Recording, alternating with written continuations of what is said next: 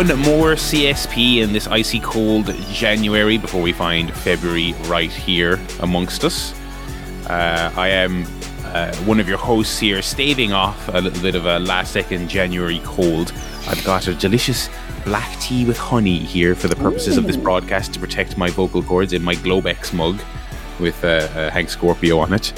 Uh, joining me and possibly having to do a bit of the carrying with my, my strained vocals. First of all, we got the, the sultry English tones of Joe Towner. Uh, good evening, everybody. And also the, the dulcet Irish tones of one Paul Griffin. Hello. Jesus. we love him, don't we? Um, Jesus, I meant not Paul. Paul's alright though. Oh, yeah. Um, how we doing, fellas? As I was saying there, I'm a little, little might be a little bit croaky today. Um, I did have to I, I, on Thursday. I did kind of uh, d- cut streaming short like halfway through because I'm just kind of I'm not like I, I don't I don't think I'm actually sick yet. I just feel like I'm on, I've been I'm that annoying on the cusp of it stage, which is just Mhm. irritating the fuck out of me. Um. Uh. So yeah, it's been, it's been it's been pretty dang cold in this part of the world here. Been battered by various storms, but sure, look, we're we're we're, we're doing it. Um. Uh, very long lineup of things to chat about here uh, uh, on this show, but I, I, I we will we've got wrestling news, we got we got the movies, we got the TVs, we got the games, we got the the, the whole charade. Um, one thing that I have been doing, bearing the elements, uh, uh, this week was uh, we did have the cat get out into the the outside world. Um, he had his Truman Show moment where he went, "Wait, uh, loads of people are watching me, I'm the center of attention, but there's more out there. There's more." Uh, Poor things adventure. Little Poor Things adventure, yeah, Poor Things discussion coming up later in movie guff. Look forward to that. Um, yeah, so so we we obviously got this this cat when he was a little kitten, and he's gonna he's going to be an indoor cat no matter what. But obviously, at some stage, we wanted to broach the topic of him going outside just to get his bearings. It was not intentionally done this week. Basically, we were letting the dog out to pee and just lickety split out he went. Um, Yeah. He's he's been eyeballing the outside world for quite a while and uh, he made a break for it. Didn't really like it. I was like, yeah, it's rubbish. You don't want to be out there. I mean, I mean, you're you're in this house. You're getting doted on. You've got a dog to annoy. You've got a big endless supply of food and loads of seats to steal. Uh, So Hmm. he, he he thankfully didn't you know jump. I mean, he's chipped and all that, but he didn't make a uh, you know he didn't make a break for real freedom. So little kitty cat is is uh, uh, is making some. I'm a little bit worried that when he does get to this because he is so badly coddled. I'm a little bit worried that when we do eventually just start just leaving him out because he's a cat and he might want to go roam, that he'll be very badly bullied by the other cats, the real street cats, because he's because he's a little little soft. He sleeps in the dog's bed now, which is like he's like Henry the Eighth, just this little cat I love in this. I love the pictures of the dog and the cat in the bed together. they, they are, but he's what, what he'll do is he- he'll he'll get in there before the dog, and then the dog's looking at me like, "Well, I can't get in." He's like he's like stretched his tiny little frame uh, diagonally across. Uh, in the most, it's the most opulent relaxation you've ever seen in your life, um, and I'm just gonna and and he's gonna, uh, you know, eventually we're gonna leave him out, and you know these two streetwise cats, you know, uh, uh, uh, Mugsy and Claws, gonna be get a load of this little indoor boy. You think you can come Yeah. over here? And get out of here! And they're gonna rough him up. I'm worried about it. You know. where's, your, where's your dog pal now? Yeah, where's that? Where's your big stupid dog bodyguard now? See, where's your lunch money. Give us that. Do you think he's going to be like a, a little nan kid or something? Mm. Possibly. I mean, that is that is the concern, and so we've we've we've responded with to that thought by just doting on him even more. But yeah, Yeah. that's the cat adventures for, for, for the week. Also, we got we got a new bin in the kitchen, and he uh, he's using the, the the box as a new house, which he loves Oh, doing. that's nice. Yeah, Um, yeah, yeah. we, we, we still haven't demolished it because we keep saying, "All right, I'm tearing that box down now." He's like, "No, it's, He's like, it's oh, no, I love it. It's probably- we have the exact opposite problem with our cat in that whenever we leave the house, she wants to follow us. Mm. And I, when I say follow, I mean on Saturday morning, Michelle got up to go to Zumba class, and the cat followed her down the road for about five minutes to the to the main road, and then was and then just and then just she runs across the road. She she just runs back and forth across the busy road. Love to see that. Uh, she doesn't care. Um, gotten to the point where, so like today, I tried to go out and I sneak out. You know, I closed, close the close the living room door, get my coat on, try not to make too much noise with the keys. I sneak out. I run up the driveway just so I can get beat her to the road. I look round. She's galloping along Yeah. behind me, like to catch up. I'm like, oh, for fuck's sake! So we have taken to just either locking the cat flap or locking her in the living room because it's it's impossible. Then she will get run over. Yes, what- every yeah. time she she goes near the road, I'm like, oh, God, please don't get run over. Yeah, You're in bustling Um, London town, you know. Yeah. So she, yeah, she doesn't like it, but she's going to be locked in more and more. Sorry. You're not going to be one. Of, you're not going to be. I, I actually don't think I've ever seen one in real life. You're not going to be a cat leash person. We're not going to be cat leash persons. I've, I, I don't think I've ever in, No. in real life seen someone walking a cat with a leash. Uh, no, they. Have you ever seen that picture of Salvador Dali taking an armadillo for a walk? That's what people. cat leashes remind. It's got very, very affected, isn't it? Like you, you Yeah. don't really take a cat for a walk. Cats don't walk with you. They- Yeah. yeah, they run around. It, it just it No. does seem to just be in service of the person rather than the cat. Yeah. The cat's like I don't I don't want I don't want this. Anyway, that's the cat update. Uh, what else is going on in the old life guff with yourself, Joe? Busy week, quiet week. What we doing? Well, it was a- it was a busy week. Michelle's birthday. Um, Happy birthday, Friday. Michelle. So she has been spoilt rotten, uh, as bloody usual. Mm. Um, so yeah, birthday, birthday gifts Friday, lovely card, and then we went out for dinner on Friday evening. Saturday we were all over town, all over London town, mostly mo- mostly around the kind of hipster parts of, of East London, which is very it's kind of uh, the Brooklyn of London. That's where all the hipsters Okay. are. With their trendy restaurants and you know those little hats they wear. They've got the little rolled up hats right at the top of the head, and they kind of and they got the trousers that don't go all the way down Hmm. probably a lumberjack shirt on, Mhm. big circle. Are you sure you didn't see Mick. Foley? no teeth, uh, flaming, flaming two by four. Flaming table, Uh, you know yeah. just- like, you know the hipsters. You know the hipsters. Um, so we went to a very, there's a very very nice taco place uh, in East London, which is only open from twelve till four, and there is a queue outside going all the Oh, way down God. Bloody Street. And then the actual place itself, the, the venue is very small, so you're you're you're kind of queuing to get your food, and people are like, "Oh, just got to get out, squeeze past. But they cook everything from scratch. It's not like they're kind of just scooping things out of a, a Yeah. little you know container and putting it onto the taco. Like they're actually cooking everything, so that's why it takes time. But they they were very very delicious. We then so that was lunch, and then we went and kind of got an early dinner at this sandwich place, sandwich place called Dom's Subs, that does like a proper. Here we go. Took me a second. Sorry, it, took me a second. they do like a proper Sopranos Italian sandwich with the layers of like the salami, the ham, the Mm. gabagool, the provolone, the salad, the uh, you know, it was. It, there's not many places like that in London that does that kind of big Yeah. sandwich. So um, we got those and brought them home, and that was quite delicious. So that was that was fun. And then today, a bit more bit more chilled out. Yeah, it's been a very very nice weekend. It's been quite sunny as well. It's been very unseasonably warm and quite sunny this weekend. Yeah. uh, over here. If I mean, I'm not I support global warming, but 12 degrees in January and sunshine. mm, mm, You won't say no. Can't knock it. Just burn that coal. Just keep burning it. Keep, keep burning, Just- baby. Yeah, We gotta just in keep your, that in, in your back garden. Just do it. You You know, keep that AI running. Burn some more coal. Come absolutely. on. Yeah. Yeah, I was actually just reading about that. Yeah, like the the, the latest wrinkle in the ne- in the never ending like AI uh, sort of it was like just just just like uh, emptying em- emptying lakes uh, so you Yeah. can see So the- Batman with boobs. so ChatGPT can write all your emails for you. Yeah, Just uh, burn down a rainforest. ChatGPT, draw me a picture of what if Batman and Spider Man were a transformer, and and and it, and it looked a bit like Optimus Prime. Okay, here you go. I've I've killed I've killed X amount of trees. Here you go. Um, and it looks terrible anyway. Um, but yeah, uh, Paul, how about your week? How's your week been? Week's been all right. Uh, played a little bit of football again. Uh, you might recall I twisted my ankle the week before.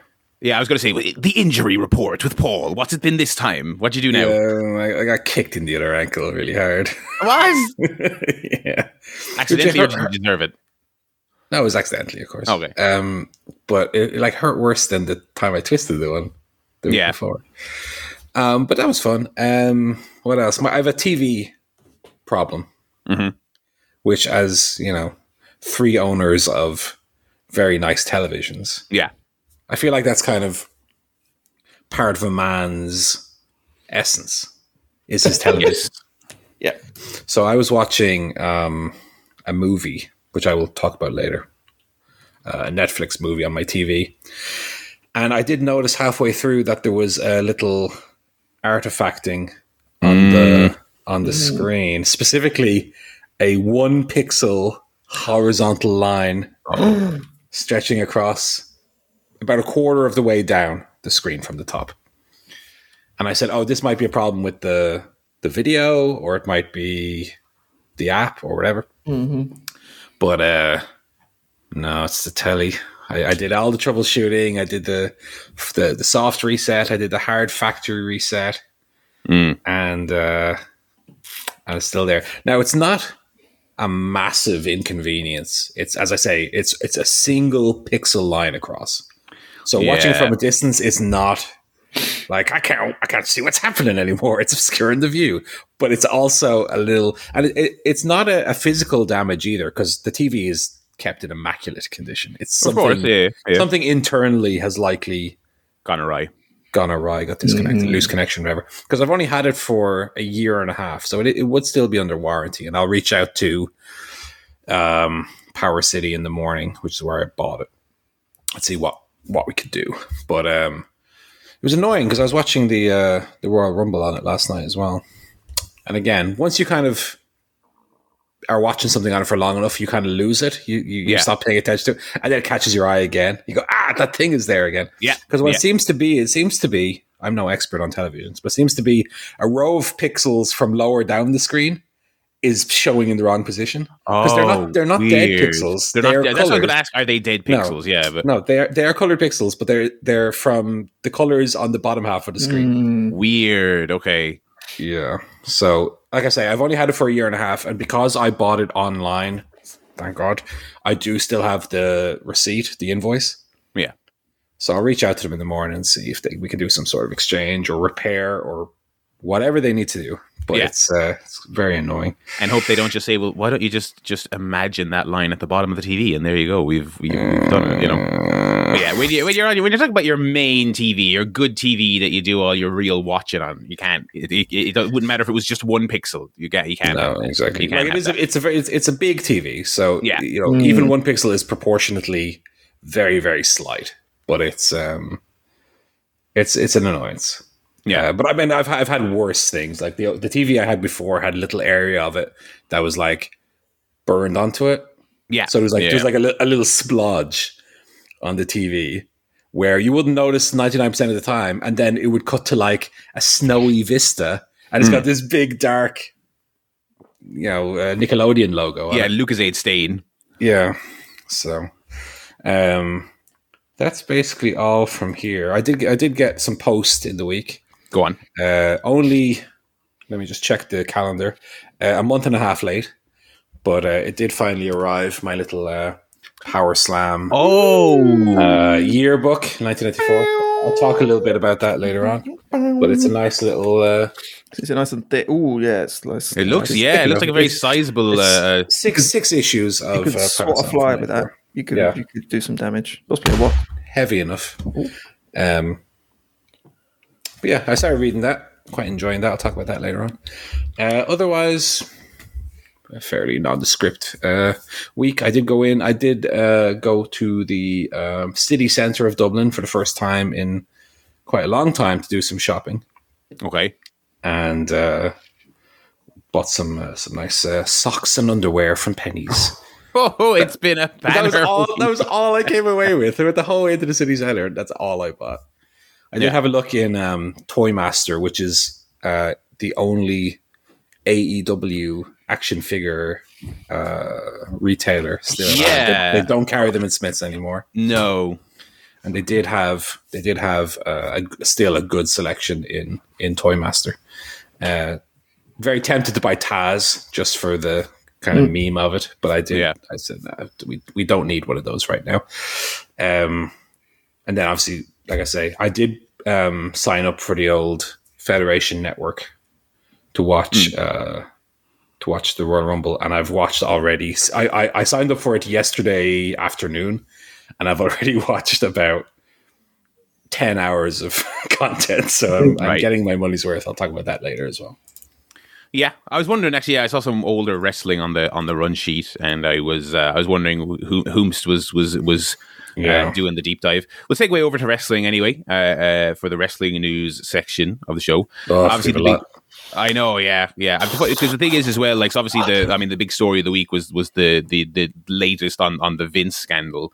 But even Mhm. that, that was Friday, was it Thursday, Thursday, Friday? Yeah. But it, it already feels like that was a week ago because there's been so much since you know because we've had the rumble and then there was the press conference and there was the there was the I think so obviously you know uh, we're we're, we're kind of coming to this a, a couple of days late. So I think the most kind of recent thing worth mentioning was like six hours there where Slim Jim were pausing quote unquote pausing their involvement which seemed a bit odd.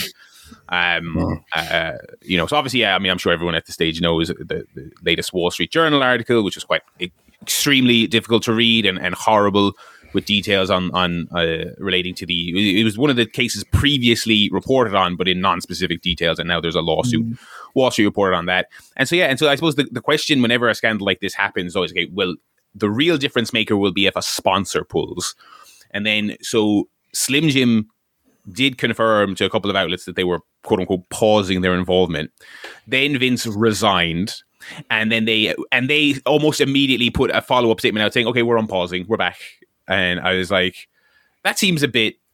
That seems a bit. Um, uh, we we really didn't want to actually stop advertising, but we just really felt we had to say we were going to Mm. um, especially when I think the, the details of this story convey a certain cultural issue.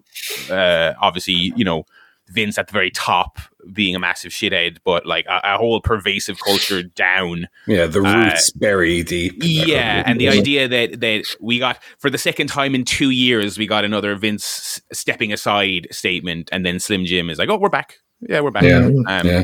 So yeah, what did you what, what did you uh, uh, folks make of of, of those I mean, developments? Royal Rumble, aside from WrestleMania, is the big show that all the lapsed fans return. Casuals and yeah, I'm sure they have a huge spike of Peacock slash WWE Network subscribers this time Hmm. of year, and Slim Jim probably were were were you know it's quite quite a big promotional deal there. So I get that, but yeah, to your point, it does seem very premature to say, "Oh, Vince resigned, therefore it's all good," and that was also Mm. something that we saw in Triple H's conference comments after the pay per view.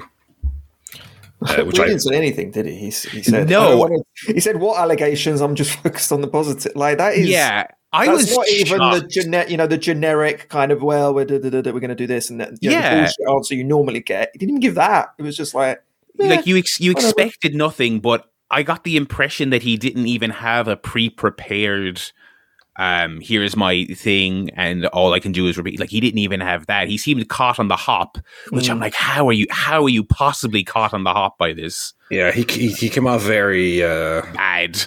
bad to me. Um, to your point that he he he didn't have anything prepared, but also what he did say, I found a little bit disturbing in the sense of that someone in he, in his position hadn't even read the uh, the details of the lawsuit. well, he yeah, need to. which I didn't even read it yet. Well, shouldn't was- you? Is, isn't it your job? He was looking And through the you got keyhole his- Vince's office. Probably see most of it. To be honest, I mean, So it he's doesn't- he's he's. uh, There's also the thing of like because the other thing is like, well, first of all, that would be ridiculous if it was true, and then there's like, well, is it even true? Is he just lying and saying he didn't? I don't- like I don't know. He's uh yeah. There's they- there's he- being protective and defensive, and there's being weirdly aloof to it. Yeah, that was that was the word. It was he was way too aloof, way too aloof. Um, yeah. So um, so yeah. I, I, I mean, what comes next? I suppose is anyone's guess. Get the impression with you know Slim Jim leading the cause. I I'd be doubtful if there's any more sponsors pulling out. Realistically, I would say. Um, uh, a bit- based a lot. If if any if any others were going to do it, Friday probably would have been the day. Uh, Friday or Saturday would have been the day to do it, and none of them bothered. So I think uh, it depends on what else comes out. I mean, we saw a very slight with the Ronda Rousey tweet about Bruce Mm. Pritchard. I wonder if we're going to see over the next few days, not necessarily a landslide, but more and more people coming out to say, maybe non non non currently uh, yeah, non currently people, employed people to say, I've seen X Y Z, or Mm. I was aware of you know this happening. Um, and maybe that would lead to to further things uh, like sponsors pulling out and the like. But depends if people are going to keep hush, then maybe we won't see any more any more impact. Yeah. Um, and also, what what other uh, stories come out? Because again, this is one of many people we know has has, has an NDA. That was again Yeah. in the initial wave of reporting a year and a half ago. Um, so so yeah, we'll see. So d- developing. So and also, I think as well how how out of the picture is he actually now? 'Cause, like I said, we've we've we've kind of done this dance already with the with the fake retirement a year and a half ago. You know, well, I mean, I think Endeavor and TKO is a different oh situation. yeah, oh totally, oh totally, totally. Yeah, yeah. I think I think he's gone. yeah, Gone, There'll, gone. be- there'll be no more. There'll be no more. Uh, with the timeline of of how much they know and when did they know the story is going to? Because the timeline of like he was there at the New York Stock Exchange when they did their big Netflix announcement. Obviously, things like that won't be happening anymore. um, it makes the it makes the the timing of things like the Rock announcement as well very interesting because the Rock announcement seemed weird, and then and then I saw people initially before the Vince story came out speculating that maybe the Rock was a little bit of a distraction because the Netflix deal is like not as good as it initially looks when you start to peel away at it. But the Rock is the big shiny kind of headline grabber. And now, post knowing about the Vince story, maybe that's also uh, a factor where they're like, well, we've got like the most beloved celebrity on earth in a, in a figure in a in a, in a uh, something of something resembling a leadership role in the company now. Mm. But uh, how how mm. all those pieces fit together is is There- is There were some conspiracy theorists online on well on Reddit.com suggesting that this was actually or this was TKO were almost behind it. Like they were the Oh, ones yeah. that put the thing out there as if like they had Vince at the stock market opening two Yeah. days before. Why would they have him there and then reveal Yeah. that he's a sex trafficking rapist? I don't Yeah. think that quite works. You know, no there was I can't I can't find the tweet, but there was a quote from Nick Khan where he was like he acknowledged all the controversy from Mm. the previous summer, and then it was some really glib comment about how and you know, and then we moved past all of that kind of thing, and now Vince they had they had thought they had gotten away with it basically is what is Yeah. what I think they were like yeah Vince is going to be the figurehead he's not in charge anymore but he's like the founder the figurehead Yeah. that all went away they thought it was all done and they thought they were they out. thought they were clear they thought they were Like, clear for sure Yeah. Then this all came to light, and it's it's caused problems for them. But yeah yeah, So there you go. Um, yeah. So again, that that that that kind of dominated the weekend. Uh, again, this feels like a million years ago now because so much has happened. But obviously, then earlier in the week we had the Rock announcement uh, where he got the uh, he got the role on the board. Uh, uh, he got what, thirty million in stock. Finally, that guy gets a bit of cash. I, I, was, I was worried. I was, I, I was worried about him. I was worried about him. Uh, It's funny because I was I was actually watching. Um, do you remember his original comeback promo against John Cena, where he was like standing on top of a mountain, doing it into like his phone?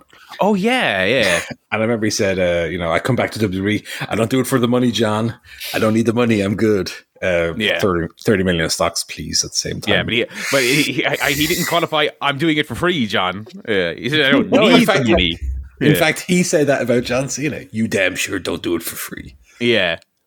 Uh, so yeah, he's got his role, and then yeah, they got the Netflix deal, which um on an on an initial reveal seemed spectacular. It was like a five year deal with an option for a ten year extension for a value of of five billion, and they initially announced it as the Raw US TV deal, and then eventually in the press release it was like also in 2025 Netflix in the UK, Ireland, Canada, Latin America, and I think a couple of other Mm. markets is getting everything, everything Raw, SmackDown, NXT, pay per views, and pres- presumably the archive.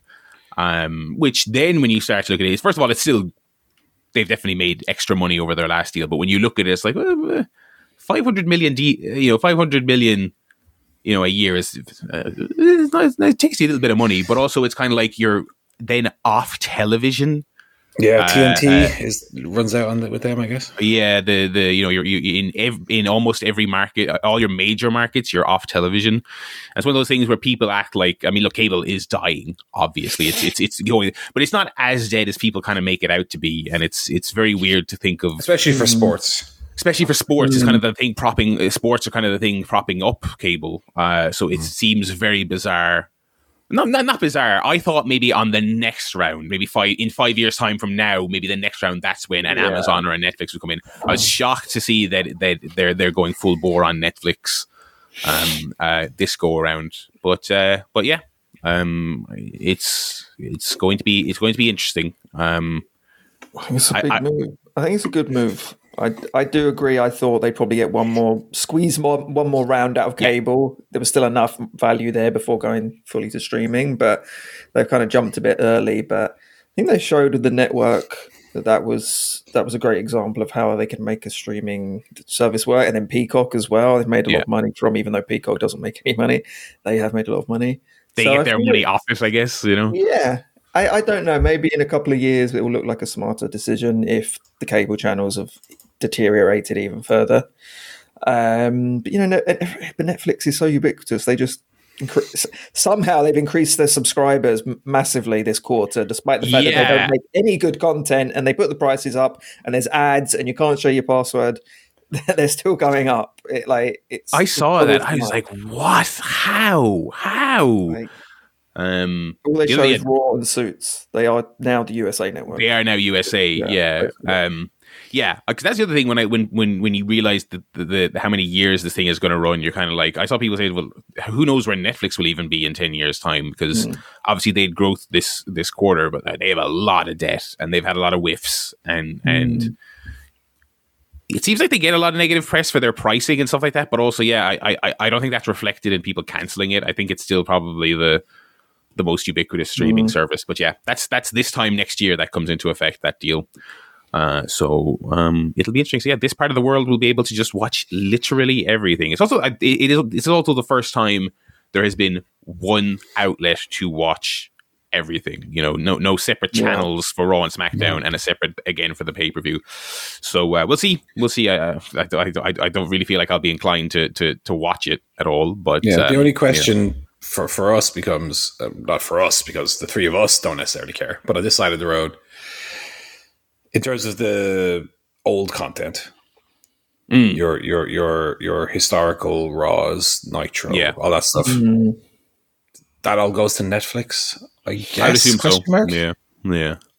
People had people had their trepidations about the Peacock thing, but it things they, they did eventually. Now people don't like the Peacock interface and the UI, Mm. but it's it's it's it's on there. It is on there. So Yeah. so now can I mean it's gonna be a, a weird. It's gonna be a weird new age for Netflix because they're gonna have to just deal with the size of that archive, but also obviously they're now dipping their toe into live stuff. I, I haven't watched Mm. any of their previous live stuff. I've heard not good things about how they've they've handled their live broadcasts in the past, but I, Yeah. I haven't watched any of it, so I don't know. Um, but yeah, that's the. It was a, a big a big um uh, week of wrestling news. Obviously, we'll we'll we'll dive more into it in the wrestling review. Obviously, Yeah. get the Rumble as well. We'll talk about that in the uh, in the reviews section. Uh, we'll segue over now. Well, the, only- the only other thing we have first in, in terms of news, I wanted to get your guys' take on the Oscar nominees that came out. okay, sure. Um, so, long-time listeners will know that I every year do a uh, a full watch of every film nominated for what I consider the top nine categories, which are Best Picture, Best Director, the four acting categories, obviously the two screenplays, adapted and original, and then Best Animated Picture, just to change it up. Um, most years, I would typically have in the range of 15 movies to watch uh, after the list comes out. Uh, now, this year, I did tr- try to get ahead of that and watch some movies like Saltburn and Priscilla, uh, only for them to not get any nominations in those categories. Um, so they're not actually on my list anyway. But uh, this year, I have, uh, as of today, I have eight movies to watch, which is not too bad. Uh, helps that Oppenheimer, you know, Killers of the Flower Moon, Barbie, Holdovers had like 18 between them. Knocked out. I've seen all those. Yeah, That's yeah. fine. um, in terms of snubs, um, sad to see uh, what's his name from May December didn't get a nomination for supporting actor. Thought he was really great in that. May December didn't get a single nomination, did it? It got a original screenplay nomination. Oh, did it? Okay. Yeah. Um, nothing for uh, Blackberry, which of course we're we're fans of here. Disappointing. disappointing, Disappointing. but it, it, you know, it's to be fair, it's kind of a It's, not an uh, Oscar movie, I don't think. No, it's it, it's quirky. it's it's a, it's like an indie film to an extent. Yeah. You know, it's not, but it kind of kind of is. It's kind of under the radar. Um, but yeah, my list of movies I have left: uh, Maestro, which I've heard is absolutely dreadful. American Fiction, which I'm looking forward to see. Past Lives, which I'm very much looking forward to. Also, The Color Purple. I really like the original Color Purple. I'm interested to see how a musical version of that works. Uh, Zone of Interest, I've heard a lot of good things about. Nyad, I've heard is absolutely dreadful. Um, and then two animated movies, Nimona and Robot Dreams. I looked at that animated list and I was like, bad year. Bad fucking year. Well, it wasn't a bad year, though. I mean, movies like uh, that Teenage Mutant Ninja Turtles movie were Yeah. great. And Yeah. movies like, you know, well, we, we have to get the old token uh, Pixar. Pixar. Disney movie in there. And, and I'll spoil it. I watched Elemental this week. Not great. It didn't look. I still haven't watched. It didn't look great. Well, Isn't poor that- isn't Pixar. that- It's just it's kind of sad watching Pixar movies. Now you're like, man, yeah. I mean, don't have it. Spider Man Across the Spider Verse, which of course I saw over in London with Joe, Joe and Michelle, is very, is very good. You know, it's a very good movie. Boy in the Heron, I, I think I, I loved, but I think generally people, you know, at least would say it's very good. Elemental, eh, not so much. Uh, Nimona, I think, is one of those like Netflix um, ones, like the Sea Beast of last year, which I'm a bit worried about.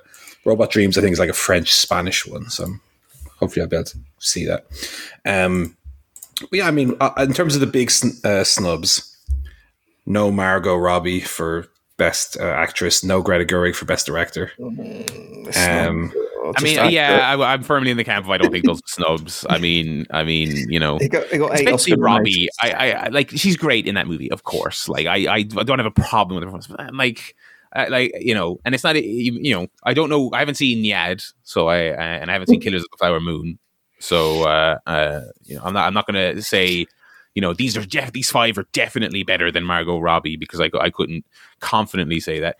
But I'm just kind of like I I really liked Barbie, and when I came out of it, I didn't come I didn't come out of it thinking that's the best bloody performance of Margot Robbie's career. She better get an Oscar for that. I did not think it was an Oscar level. An the- the- Oscar. I know. I know. is, this is the know, problem, though, is is people assume that when a movie gets nominated in certain categories, that it should get nominated everywhere. yeah. Yeah. Um, like Barbie, let's take as, as a specific example. Barbie is, I think, uh, a very well made movie from the point of view of you know cinematography and from set design, Set and design, from costumes, and you know. Is is it, it would it you say it's necessarily a standout from an acting performance in, in any way? I would say Gosling was was very good in it, very funny and. Again, I didn't even think for him I, I would come out. No. Yeah. I was should like for an Oscar for that.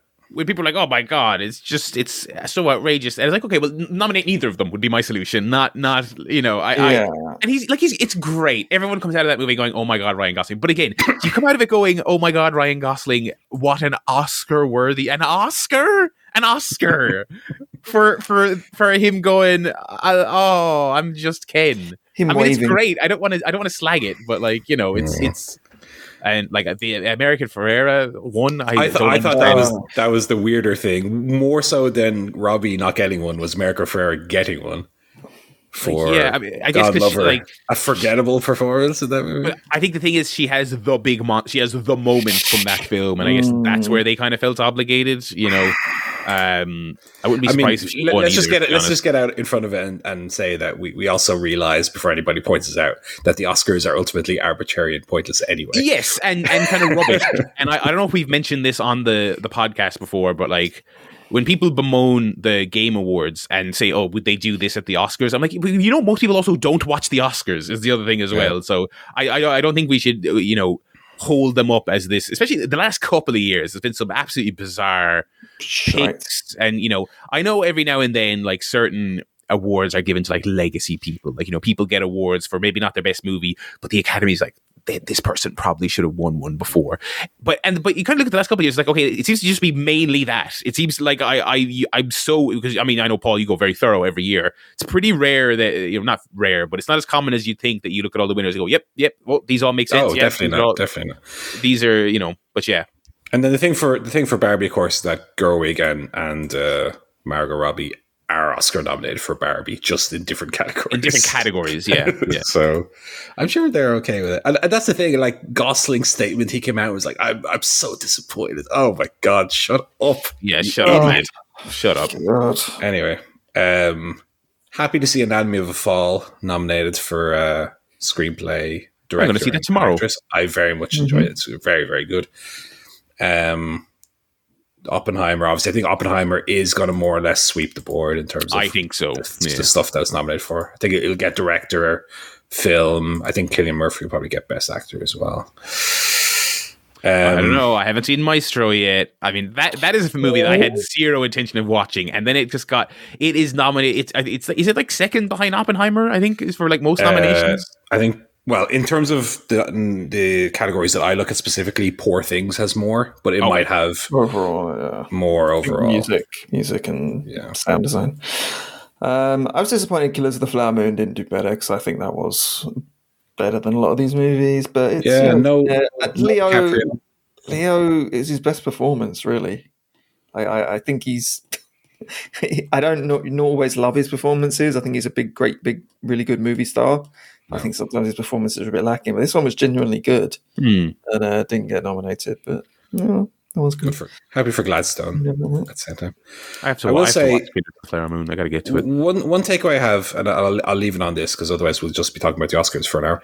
Is I think it's still an indictment of opportunities given to women in supporting roles that every year it seems like the, the the Oscars have you know the big Best Picture nominees are all the ones you'd expect. Best Actress are the ones you would expect, and then Supporting Actor is always stacked. Downey Jr. this year. Mm. Um, let me just pull up the list here as well. You know, Best Supporting Actor, we have Downey Jr. in Oppenheimer, De Niro, Killers of Flower Moon, mm-hmm. Gosling and Barbie, uh, Ruffalo. Uh, Ruffalo. Ruffalo, Ruffalo, Poor Things, American Fiction as well. And then it's like supporting actress is always three movies that are not nominated for anything else, but they had to go like find a, a supporting yeah. actress role. Yeah, a movie yeah. you've never heard of. I'm not even sure it's called yeah. Yeah, exactly. I had literally not heard of that until these uh, nominations came out. Like I have, I have never heard of that film until until this Nyad, week. Nyad in Color Purple. Now, Color Purple, I've heard is good, but I've like, heard it's great, and it's it's not yeah. nominated for anything else. They have to go f- find a film. Like, why is there not more supporting actress roles in these big temple films. Yeah. It's kind of it's, it's, it kind of is telling, and that's not only this year. That's going back years upon years. Anyway, uh, I will be reviewing those films over the next few weeks. Yeah, I'm going to try and squeeze a couple of them in. I'm going to see Anatomy of the Fall tomorrow. Great. Um, the local the local indie cinema they're not doing weekly showings but they've got most of these films coming up in the next yeah, yeah, yeah. in the next month or so um so yeah looking looking forward to it I'm, I'm gonna i'm gonna grab the old Apple Plus and see Marty's Marty's new epic. Um, ah, Killers of the Flower Moon is is extremely good. To be fair, um, yeah. So um, yeah, that's uh, so that'll be that'll be movie guff for the next few weeks. So look forward to that. Segue over to our quizzes for the week, and obviously. Quizmaster mm. Paul. What do you want to do? Do you want to do fantasy first, or do you want to do? Um, we'll, we'll, do the fantasy update. Um, fantasy because it is the end of the first month. We're we're one twelfth oh, yes, of the way through now uh, I do have an update. So just to give people a, a catch up here, any new listeners, we did do our draft. You maybe go back and listen to the draft episode, which was our uh, last uh, episode of 2023. Mm-hmm. Uh, Joe's team: Orange Cassidy, Will Ospreay, Claudio Castagnoli, Hangman Page, Cash Wheeler, Nick Jackson, Max Caster, Hook, Kyle Fletcher, and Adam Copeland.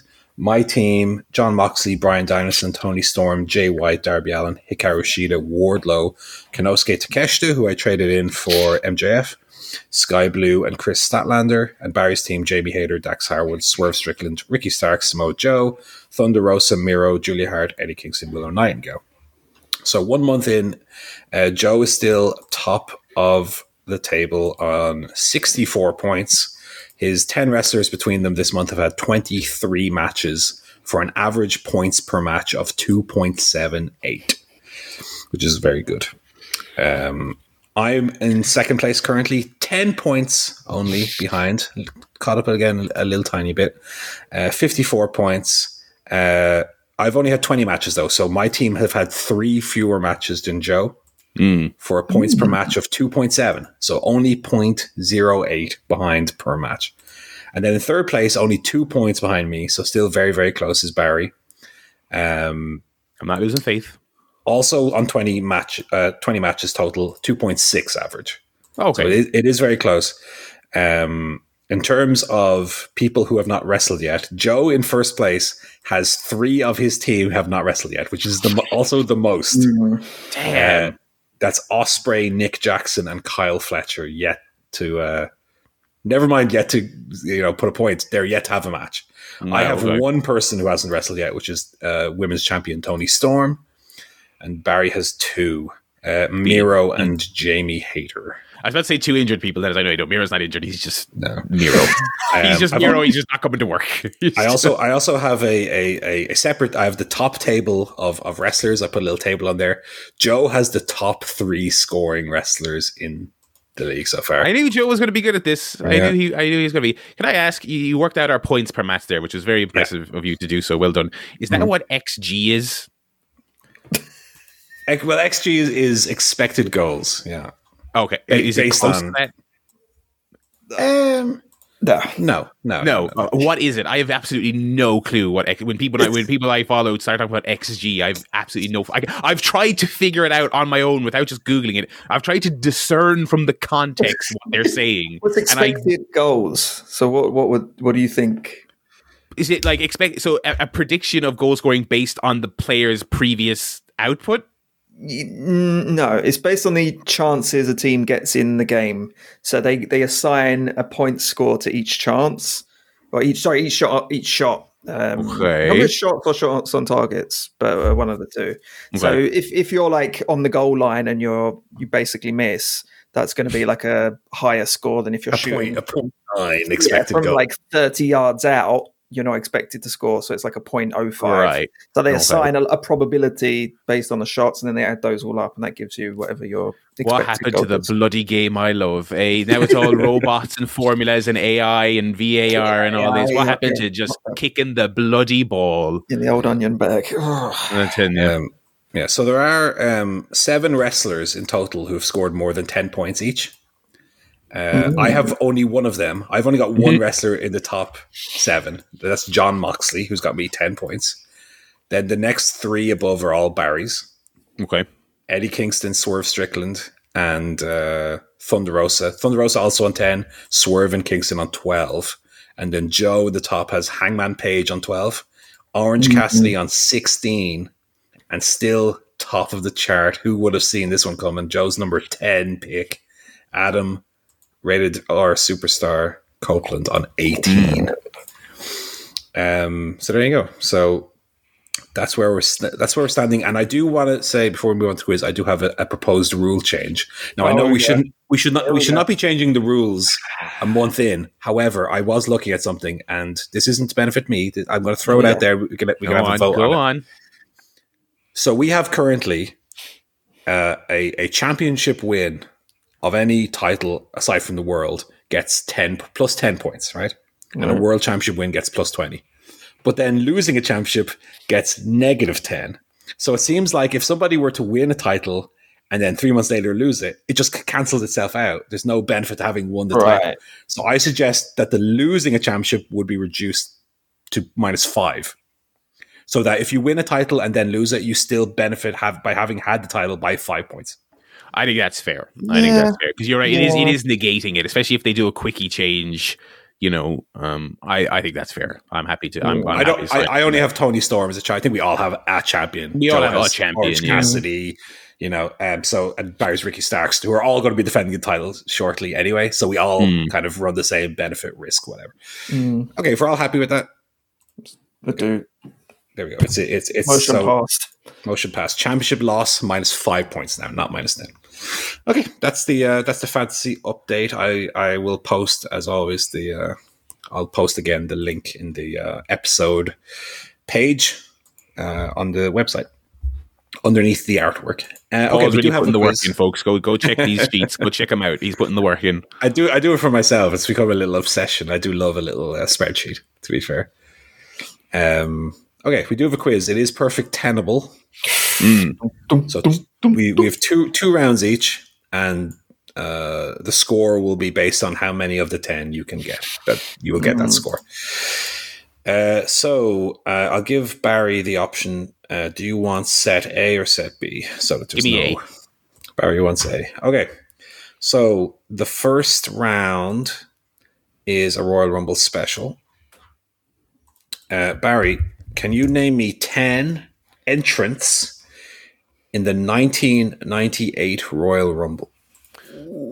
Uh, I could certainly give you a go. Um, 1998. Okay. Yeah. Okay. Just start whenever. Yeah. Okay. Uh, The Rock. The Rock is. da- da- da-. I know. Control F here. Oh, I may, I may be mixing up 97 and 98 wrong right off the the, bat. Rock was, the Rock was second, second last. Yeah, The Rock was indeed. Okay. Uh, Uh, Stone Cold Steve Austin. sorry, I'm still looking at. Sorry, uh, Stone Cold Steve Austin is right as well. I don't see The Rock on the list of entrants, but I do see him in, eliminated by The Rock. That's very strange. This is Wikipedia. okay.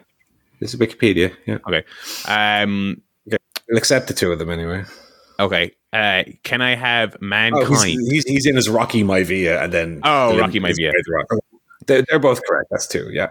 Uh, mankind. mankind is correct. Yeah. I may be getting my years wrong here, but can I go Dude Love? Dude, love is I should say is tenable. Yes, And may I go Cactus Jack? is also tenable. That's five. Okay, now I have to try and remember 98 jabronis. Um, uh, did we have Faarooq? Faarooq is tenable. That's six. Uh, D'Lo? D'Lo Brown is tenable. That makes seven. Oh God, I've actually never watched this Rumble. Now that I think about it, um, What? I know. It's not very good, to be honest. I know the uh, Attitude Era ones are fucking dreadful. Um, uh, uh, the Godfather, or would he, was he? I he had a different name at the time. The man who would eventually be called the Godfather. I- yeah, Charles Wright. I would accept. Charles Wright. Like, Kamal Mus- Kamal Mustafa is That was so- I was trying to remember that- his, uh, that his, that his, his name at the time. Yeah. Um, uh, uh, Kane. Kane is not tenable as far as I can see. Damn, damn. No, I don't, I don't see Kane on the list. No, you're right. I, the second I said Kane, I was like, no, that's not right. That's not right because he, he he he would have been like not taking Kane, pins. Kane was involved in the casket match in the main Yes. event, so Yeah, he was yeah. he was not in the rumble itself. because he didn't he didn't lose until WrestleMania. That first WrestleMania he did. So yeah, Mm. ah, that was stupid. That was stupid. Okay, Sorry. Do I keep going or or or, one, or, more, one more, one more. one more guess? Okay. Um, Gangrel. No, Gangrel's No Gangrel. So that, Okay. that's an eight, an eight for Barry, I believe. Okay. Unless I miscounted. Okay, Joe, over to you. Same question. Not the same Royal Rumble, though, of course. That'd be a bit. That would have been if he had gotten me there. That would have been impressive. Let me tell you. Yeah, you have the same, but you don't get the ten easy ones. Barry already said it. No, Joe, you're over to the uh, the 2003 Royal Rumble. Oh, fucking hell. 2003. I stopped watching by then. Um, who even won it? Probably Brock Lesnar, probably. Uh, Brock Lesnar. Brock Lesnar is tenable. He did win it as well. Um, oh, this is going to be a disaster. Um, uh, Bradshaw or JBL. Um, what his gimmick would have been at that point. No, he was still have been Bradshaw, I think, in 2003. Yeah, I'm not, he would have I'm not, I'm not seeing him here, Joe. No, Bradshaw is not tenable. Bradshaw, not tenable. Um, oh, Christian. Christian is tenable. Okay. And last he's on his own. Yep. God, Christian's been great for twenty years. He's tremendous. Uh, who did Brock even throw out? God knows. Um, the, the big nasty bastard, Big Show, no more BS, Paul White. Um, that's a good guess, Joe, but it's not tenable. Is it not? Wow. No, they uh, Big Show and Brock Lesnar had a singles match to open the pay per view for entry in the Royal Rumble. Right, Brock- right, Brock right, beat right, him. right. Um, what So that's- was this the one? Maybe this is the one I'm thinking of. What was that later? Um, uh, Eddie Guerrero. Eddie Guerrero is tenable, so that's three out of five. Five more guesses. Yeah, Chris Eddie Benoit. Uh, Chris Benoit is He was in the title match. I'm fairly sure. yes, is not tenable, Joe. I'm afraid he, he he was against Kurt Angle uh, earlier in the show. Right. That's three- Um, three out of six. Brock Lesnar, Christian Guerrero. Uh, Bob Holly. Um, hardcore Bob Holly, Dun, dun, dun, dun. Ah. no good, Joe. Oh, this is like the only. This is the worst rumble you could have picked. It's the only one. Sorry, I literally don't remember. three out of seven. Other than Brock winning, I don't remember anything about. I like. I mean, there's, there are a lot of big names still in there that you have. There's a couple you'll kick yourself if you don't get, even even not having not watching at the time. uh, the Undertaker. Undertaker is terrible, of course. Undertaker was We- the, the last eliminated. Was he the last one? Yeah. Right yeah. They, they, was a- this was because they built it up his return with like Vignettes. vignettes of like the dead man, and then he just came out on the bike again. Same old, same old shit. Uh, Kane. out. No, you already said Kane. Did, Oh, sorry. No, No, Barry said Barry said Kane. Excuse me. Kane is tenable for this one. Yeah, Kane, six out of eight. Excuse me, I was mixing up the previous one. Kane is tenable. Uh, uh, Shelton Benjamin. Shelton Benjamin is tenable as well. That's seven out of nine. One more to match Barry.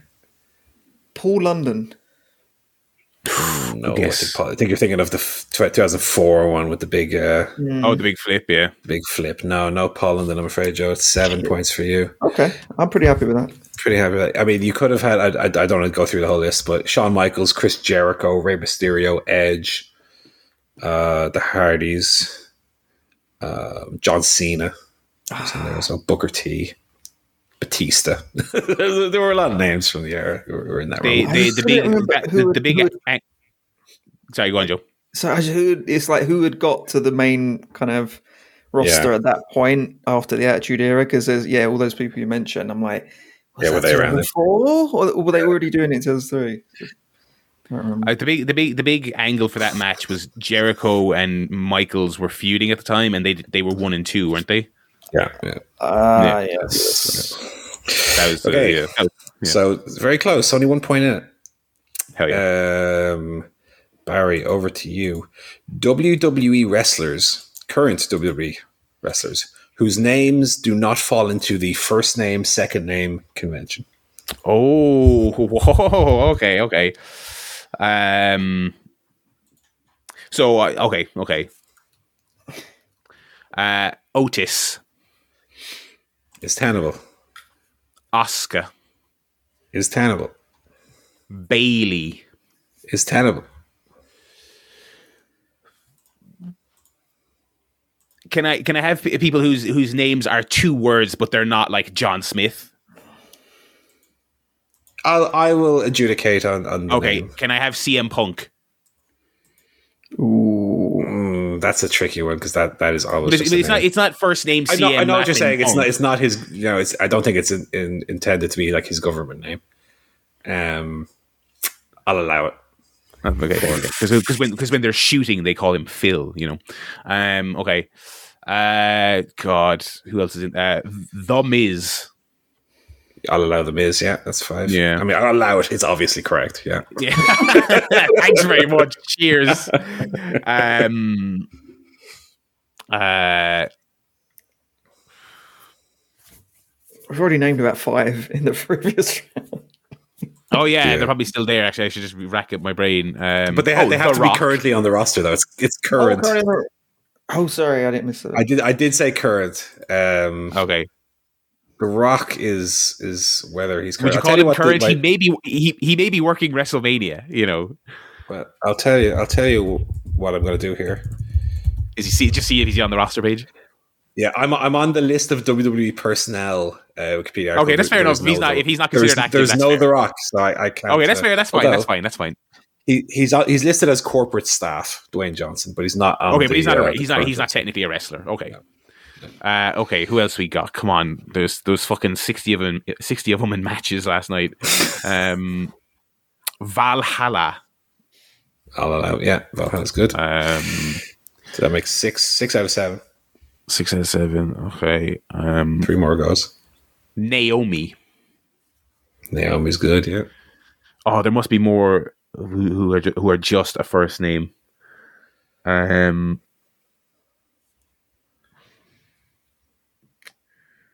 Fuck.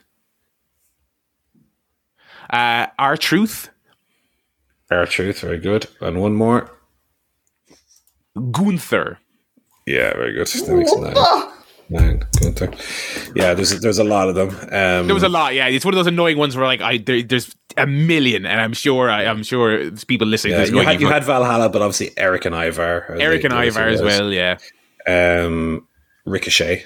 Ricochet, Um, who else do we have here? Um, Akam and Rezar, the authors of Pain, who were also on the pay per view yesterday. Carlito, are they back? Oh, they are back. Yeah, yeah. they are back. Uh, who else do we have? Michin, Scarlett, Legion, yeah. There's loads. There's Shotzi, loads. Yeah. Tamina. There, there's lots. We won't go through them. all. Wait, does Okay, Scarlett Joe. not have a last name? They don't call her Bordeaux. No, they, they they they took it away. Um, Ah. All right, Joe. So to, to even it up here, you can you can tie. I don't I don't have a tiebreaker, so it's either a tie or or a Barry win here. Uh, AEW wrestlers whose names do not contain the letters A, E, or W. Wardlow. Okay. Uh, incorrect. Um, right, AEW. Okay, Hook, Hook is terrible. Yeah. Sting, Yeah, see, it's funny. I have to think about each one you say. Yeah, now, I- I, figure yeah, you're going to say one that's actually going to be wrong. A sting is I'm- tenable. Yeah. I'm typing them out so I can double check. Uh, Miro, Is tenable. Yeah. AEW, uh, Rush, Rush is good. Yeah. Nice, nice. uh, AE. No, that doesn't count. Um, uh, oh, this is tough. Yeah. I'm trying to think of He's short a names. killer. How do you have a name without Yeah, an E? That's impossible. Uh, wee, wee, wee. Um,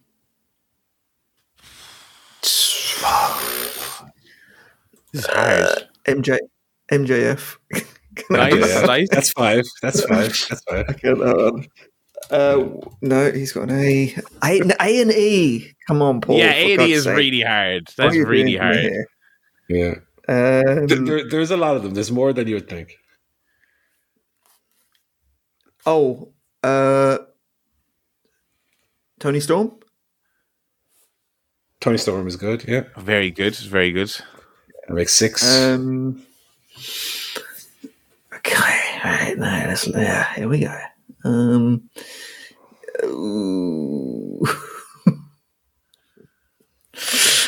um, Big Bill. Big Bill. Very Nice, good. nice, nice, Yes. What's that? Seven. Okay. Seven. I can get, I can get, I can get three more. Um, short. Who's got short name? Oh, I got one. This is hard, but this is this is I've got one. It's a good. Oh wait, no, I'm wrong. I'm wrong. If, uh, the one I just thought, I just thought of Will Hobbs. I was like, wait a minute. W. Uh, His friends called him Bill Hobbs. Yeah. Big Bill Hobbs. Oh, God. this is a show. Joe. Big Bill, Mr. Bill. Mr. Bill, Mr. Bill. Uh, no, that's got a W in it. Um,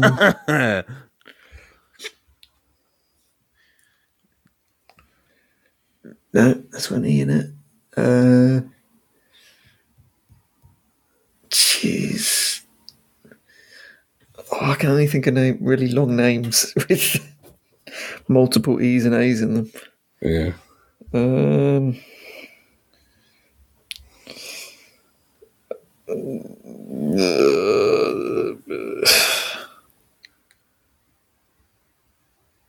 I think I might have to pass. Um, uh, nah, I think You're, you're, you're giving it. I think I'm gonna have to give it. as a- Um, This is hard. this one is nah. this one is tough. It was a hard one. I, I, Hang on, I, hang on, no others. all right. Barry, do you have any other ones you can throw in there? Sorry, did you pass it to me? I'm just saying, do you, any, any other ones to. to No, to- uh, like I, like I was there, I was thinking there, and I came up with fucking Will Hobbs, so I got Yeah. nothing. Uh, you get Billy Gunn, um, Boulder and Bronson, Oh, the Iron Savage name's, Boys. his name's Daddy Ass. Come on. Uh, if you said Billy Gunn, I would have been saying, "Oh no, I would accept that." Um, who else could we have had? Um, there's a few here. Uh, Dutch as well from the Righteous. Um, uh, there's a f- when I was looking here, I, I could f- I found about twenty when I was looking at it earlier. Um, Dutch If you're going, the if you're going into in righteous members, I mean- Ortiz, Ortiz, Ortiz, I guess, yeah. Ortiz. Um, who else do we have here? Uh, um, you, you've got the fucking Rio, answers and you can't Rio, even get any. This is I did. I didn't make. I didn't make the list. I, I just when I looked at it earlier, there was lots. Rio, uh, RJ City, uh, Jim Ross. The, the, you, know, you, you got seven. Us. Jim Ross works for you, don't you?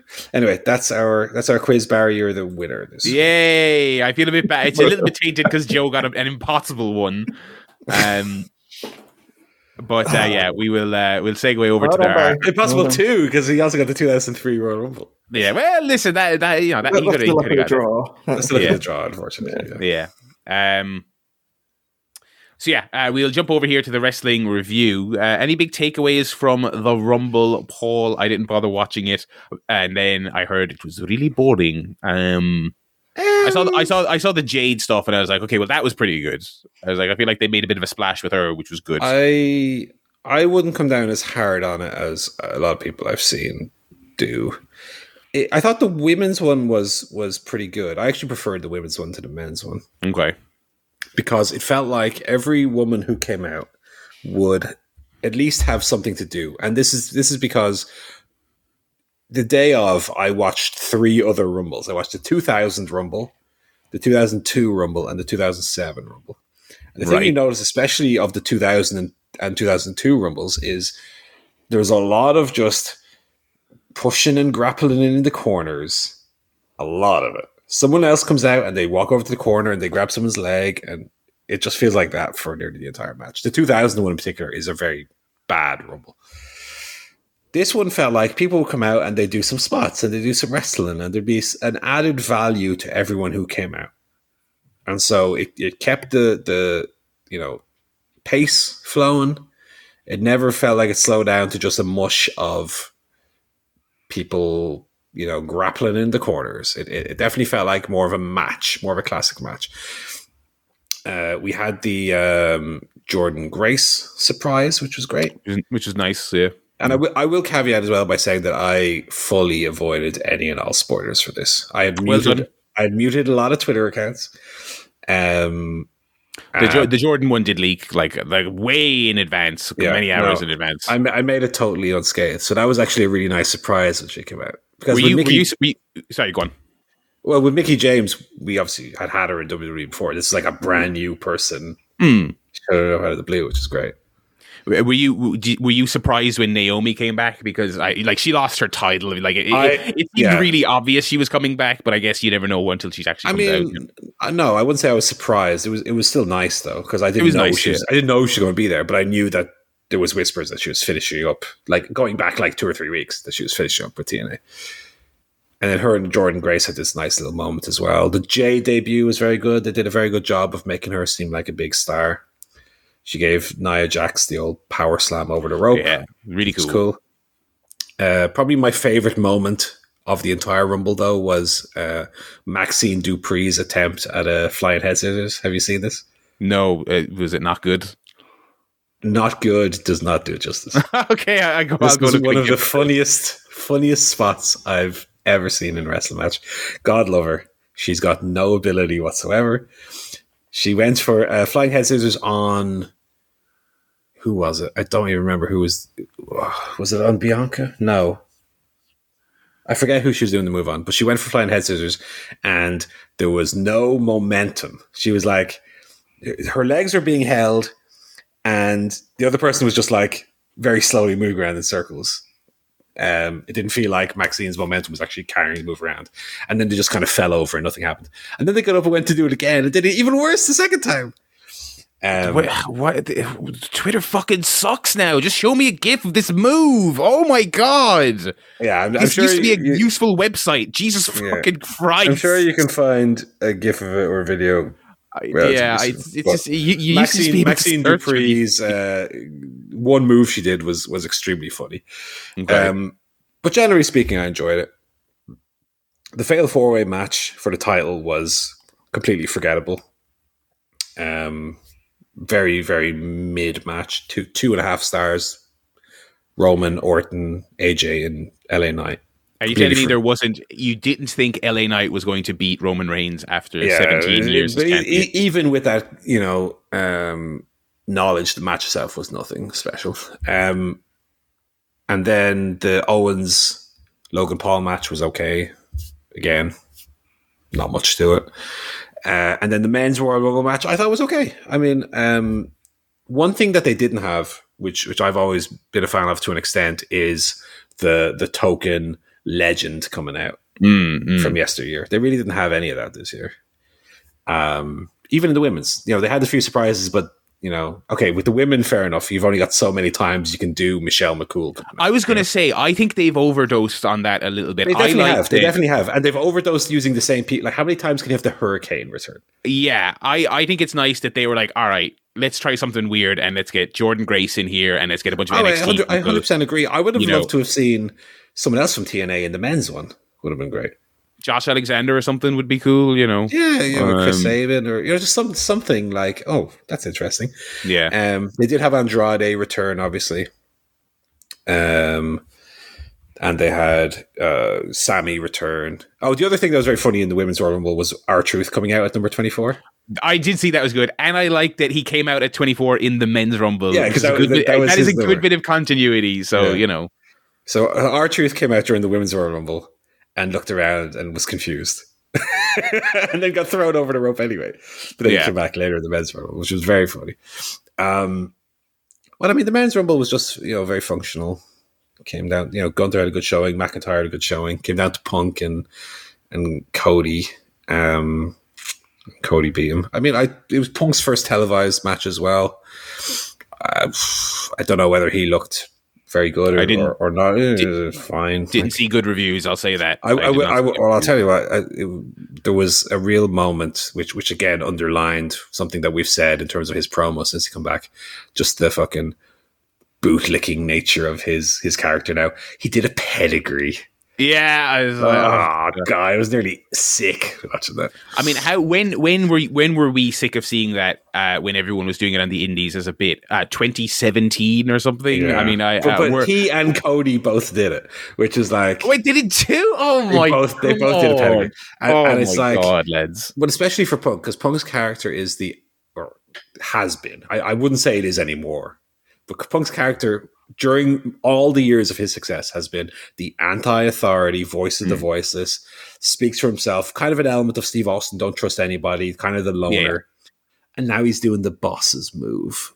Oh god! And you can't even say that he's like sent. He's firing a shot because like Triple H is like permanently retired because of his heart. So it's not like they're even setting anything up. You know? Yeah, and also he's doing pictures backstage with Triple H, going, "Oh, Oh, here's- yeah, yeah, here's- he- he here's does me best selfie mate." Yeah. God. Oh It god. it was it was insufferable stuff. I was surprised to see Cody won now, and and Yeah, they seem to be. You know, he seems to explicitly be saying, "I'm facing Roman." Roman. Yeah, I yeah. mean, they cannot beat him a second time. I mean, I No, although I, to be honest, last year I said uh, last year I said they couldn't possibly have beaten him the first time. So no, no, no. I'm fairly convinced he'll win. He'll win this year. I mean, the Um, fucking the, the tagline for the video game that he's on the cover of is like "Finish the finish story." the Blah, blah. No, he'll, And the he'll, game- he'll the win game- this year. the game comes out in March now instead of Christmas time. So I Okay. mean, if they don't have their cover star do the tagline from the game uh, around the time it gets released, I don't know. No, Uh, no, he'll, he'll okay. win and he'll come out on Raw with the belt and he'll say, "What do you want to talk about?" And He'll do, do all that shit. But um, no, I mean, look, good for him. I mean, Cody, as much as we we're, we don't like or watch WWE, and especially in, in what's come out these last few days, gives even more of a, distaste for the company.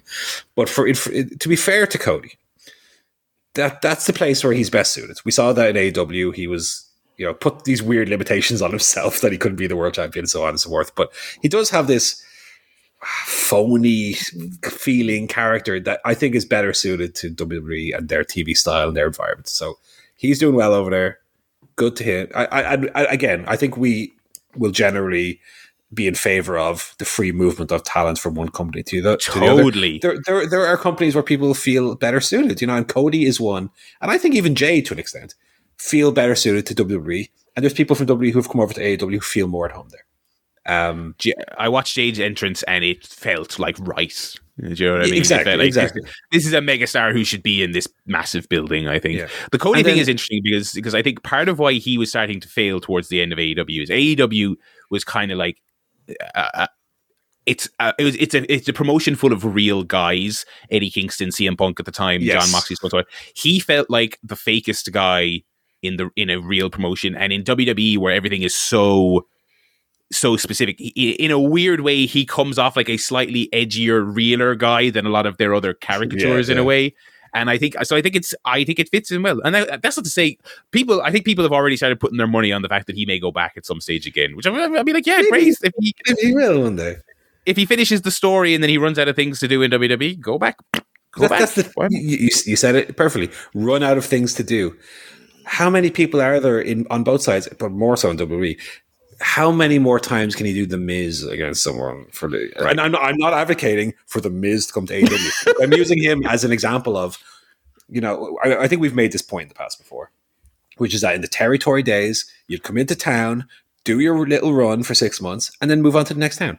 In WWE, and this is a fairly recent since WWE, WCW went out of business, you have these guys who are in this one, let's call it a territory, for like 15 years and do mm-hmm. everything interesting they possibly could and just stay around for a further 10 years. And it's like that, that kills the feeling of newness and spontaneity that a company should have. Look at the rated R superstar Adam Copeland since he left. He was absolutely Yeah. shite in WWE. Everyone hated him. They were like, he's terrible, get him off. Now he's out there. He's having some good matches. He's doing some fun stuff. You know, just Yeah, a change of it's- well- context made him a lot more, a lot more enjoyable. Exactly. And, and and I was critical of him when he first came to AW because I felt like his character felt so similar to what he was doing in WWE. But Mm. ultimately, sometimes all it takes is a fresh set of opponents and a fresh Yeah. veneer, you know?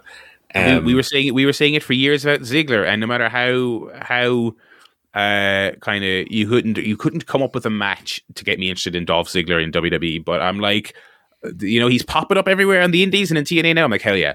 Finally, let's see what I haven't, I haven't watched any of his stuff yet, but I'm like, let's see what you got. Let's see what you got because there was nothing to say. There was nothing left for that man in WWE would be the understatement of the decade, I would say. So, um, yeah, I, I think the change of scenery is is, is great for, for all parties. Um, but yeah, so where where where your thumbs? You see you see thumbs in the middle, slightly up on this rumble. I, I'd say in the middle is fair. Yeah, it, Yeah. it was it was perfectly watchable. What That's as happened, in the, that's other, high- as high- what happened in the other in the other matches? Was there anything notable? It was a four match card, Joe. You're can you believe? joking. You are Uh, it was Logan Paul beating Owens and a f- and the most forgettable four way of all time for the the yeah, I, d- I don't um, mistake that for that it was a quick zippy show by only having four four uh, matches. WWE have this thing where the entrances go on for twenty minutes. forever, for fucking ever. Yeah, they have constant like, uh, and I think this is actually not necessarily a bad thing. As a viewer, it hurts the um, the pacing, but in terms of a company point of view, they have these like advertisements for the place where the show is on. Come to St. Petersburg, Florida, and it's like, well, that's actually you know quite interesting in terms of getting places wanting you to come and promote them. You know, it, it mm-hmm. makes sense. But yeah, it, it, the pacing it, it's, it's it was still an extremely long show, even with only having four matches. Two of them being Royal Rumbles, to be fair. But It was the middle. It, it, it was perfectly watchable. It wasn't anything, you know, it, it wasn't like coming out of an AEW pay per view where you're ranting and raving about the latest match of the year contender. It was very far Yeah. from that, in fact. But it was a perfectly watchable pay per view. At, at no point was I, you know, questioning my even watching it in the first place, which some of the rumbles of the last few years have had that Yeah. effect. Uh, okay, that's it. It's interesting that it, seems to be, you know, uh, uh, you know, a, a, a decent watch. Uh, segueing, speaking of a decent watch, segueing over to AEW, I thought Dynamite this week was. Uh, I feel like the, the, the kind of return to form hot streak kind of came to a bit of a, a halt this week. I didn't think it was bad or anything. It wasn't like the doldrums of, of where they were a few months ago, but it wasn't much, was it? And I, I don't think it helps that there was about six people in the building. Um, you know, I mean, this was, I think, I think I was listening to uh, um, uh, the uh, WrestleNomics with Meltzer there. Uh, turn off your email notifications, Dave. Um, when you're guesting on someone else's show, my God. Um, Turn like the John Pollock's like- back on. uh, Pollock is like introducing him, and it's already going mental, like diddle-oo, diddle-oo, his Outlook notification. Uh, anyway, but it was a good. It was a good show. I, I, I cut myself off there. I was going to put it put it over, and I think this is like one of their lowest attended Wednesdays like ever. I think. This was in Savannah, Georgia. in Georgia. Yeah, I, ugh. I mean, they're obviously the product is cold, fairly cold Mm. right now. Um, but I wonder if it's also just the, the strategy, like the prices as well. Whenever you look at the prices, they're obscene. Yeah. When you're when you're not when you're not hot, how can you be charging like hundred dollars for a, Yeah. a floor seat? It's just ridiculous. And they go into these small town. I mean, you'd think a small town might be better because there's not as much stuff coming through. People are more keen to come Mm. out, but especially the prices is going to people off. I I don't know. I, I think collision doesn't help either. no, Always said when they No. went to when they doubled the number of shows, it was always going to be a struggle, and then losing Punk from that show. Ah, dear, I don't know. it's a ta- it's a tale as old as fucking wrestling. It's the more or televised wrestling at least. It's the more shows is typically harder. You know what I mean? Mm. And yeah, Punk going. And the funny thing is, we're you know we're we're enjoying the Edge run, but both the WWE and the AEW run. The last five or six years have not done favors for Edge's, uh, you know, box office credentials. No. It was true in WWE as well. He has not been a, he has not been a ticket mover. Just simply has not been one. Um, Yeah. uh, you know, uh, it's like it's cool. He seems to be having a lot of fun. We're all enjoying his output. Um, but it, it's not. You know, it's it's funny that that he's like you know you look at his contemporaries. You know, Mm. Cena, Orton, so on, Batista, so on and so forth. It's kind of like he's He was, not. he he, never at that level, was he? Really? he, he wasn't. He wasn't. You know, um, you know, the, these debates have have raised for years, especially about his Observer Hall of Fame candidacy, candidacy and stuff like that. Mhm. And I, my stance has always been, look, he's great and he's done a lot of cool stuff, but if you're if you're making the business argument, it's not there. But um, but anyway, yeah, I feel like overall the show just felt a little. Like I said, it was not bad. I don't think I don't think we re-entered the doldrums, but it felt a bit low energy. Um, uh, we did have the Cope Open in the main event with Suzuki. Um, it was it was it was the it was the the Suzuki Dream Match formula, you know, which which we've seen for, for for many many years at this stage. It was cool, like you know, it's completely it's completely bizarre because again, Edge is just a guy you thought you would see in a WWE ring until until he re- permanently retired forever. So seeing him do a. a a, a sort of quasi dream. This wasn't even. I like this was a cool match, but like I never, never did I think about this match ever happening. Uh, but uh, it was okay. You know, it was good. I, I wouldn't, I wouldn't have uh, uh, gone out of my way to, to see it if I didn't already, if I, if I didn't watch Dynamite regularly. Yeah, I agree. Um, bit of a down show, but I think they that was always the case with Dynamite. You'd have one really good show, the next one would be a little bit chill. Then there'll be something big next week. So That's kind of been their way, right? They they have these kind of tentpole shows that they build to. They take a, a week or two to build to, and then they have a big, bigger show. Um, we just had the hook, obviously main event there, which they had Yeah. spent two or three weeks building to, and now they're kind of back at it. um, and we it seems like in two weeks we have the next big show with the tag team title match, which they set up on this one. Um, yeah, I mean, I, I, again, to to the point, I thought it was generally good. I like the Hook Joe promo to start. Keep Hook. I was going to ask you him. about that. I didn't like Hook's. I, I, didn't think it, I didn't think it did Hook any favors. I thought the holding the mic up at the angle and his delivery. I was like, I, I get your point on his delivery. I think you need. I Um, think you need to be a bit more effort effortless in the sense of you need to like the way the way the way he was kind of delivering those lines and holding the mic. It was like I feel like the Hook character shouldn't be like. I, I, I, it should almost kind of be like an edgier Orange Cassidy. Do you know what I mean? I feel like he should be a little bit more. Yeah, he should be like he, should be low energy in a good way. Like he's like I'm not getting worked up. Whereas the the way he was standing near Joe holding the mic was this weird kind of you, I get you're getting point. me and you're working me. Like and I was I didn't I didn't like it. I I I- I liked the idea of keeping of keeping it fresh. Like hey, you know, we had you know I'm not I'm I'm gonna take another crack at you down the line, but I I I, Mm. I think I think it's a little bit diminishing returns the more speaking he does. Even though even though the match was great, like I, I think he's progressing really well. But I didn't I didn't really like the promo. I like Joe's suit though. I mean, I like I like the get the get the unworthy out of my ring. yeah, oh, Joe's great. and Uh, then he Joe's- just stood on the, while Hook was throwing the the security guys around. Joe was like kind of standing by the announce table, looking a little bit annoyed. Um, And then Joe was great on commentary as well, as he always is. Um, very very much enjoyed that. I also very much enjoyed the Deonna Purrazzo Toni Storm segment where they had literally half the screen in black and white and half screen in color. Yeah, yeah, that was that was funny. And I uh, what, enjoyed that. okay.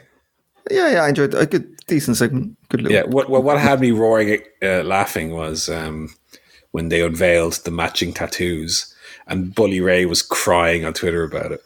"Uh, I'm begging you to tell me a story, Uh, and it's like, well, they did. They set it up that they were friends in a previous uh, promotion. She literally lived at her house. They got matching tattoos. Like, what do you want? Do you want us to like staple it to your forehead or something? Like, like how stupid is this guy? he doesn't understand subtext. I mean, Bully Ray is the classic Mm, stupid wrestling fan who literally needs everything spelled out for him. Right? Absolutely. Um, so that was that was more or less dynamite. That was all the important stuff, right? Yeah, and Um, I, I think it was a good show. You had a lot of like singles. You had Swerve, Hangman, uh, who else? won? Wardlow. Basically, Yeah. all the people you're pushing come out and win singles matches against pretty good wrestlers. Like right. that's the formula. Just do that every week, and then they'll get more over, and then you have them wrestle each other. And we had a bit of that on Collision as well. We had Danielson, Nagata. Um, I think Nagata is, is a fun name to bring in. I do think he's probably the wrong side of just a little bit too old to have. Wrong a- side yeah. of eighty. yeah, I mean, he, Jesus. he he basically came out limping. I said, "Oh, yeah, he's yeah, he was feeling, and the commentators were talking about how oh, Danielson knows about his uh, his knee problems. Like I think the whole audience knows. Um, you know, um, I, I, the I, funny thing is, you- go on. I was just gonna say I get the context of why specifically they wanted to use him. They're touching on commentary about his, you know, triple crown, all Japan links to Eddie. Oh no, it was great. Yeah, so yeah, it And plus- sense. like like like and the thing about like a great like Nagata and a great like Danielson is that like the match still ended up really good. Do you know what I mean? I think I think they Yeah. they they they delivered, but yeah, it's like he he's you know he's definitely at that point where you where you're like, all right, I, I know why he's winding down. You know, Yeah. um. But I thought that the it was very clever. The story significance of bringing him in and and and how he ties into both performers, I thought was was nicely done. And I'm enjoying this Danielson Kingston storyline. Yes. Their little interplays. The spitting in the face last week, ignoring him on the way out, and then flipping him the finger on the way back. And Kingston on commentary being all miffed about it was good stuff. Very much enjoyed that. Um, and then we had the uh, the escape the cage elimination match, which uh, I think the crowds and, and myself still didn't fully understand what the rules were. Because When they- when when Dasha would announce that someone had escaped because she you know well, she made sure specifically to- the first time where first Dax and um, Brody went through Brody, the yeah. cage, yeah and then and then she announced Dax and Brody have escaped the cage, and there was like no reaction Huh? to it. Like, what does that mean?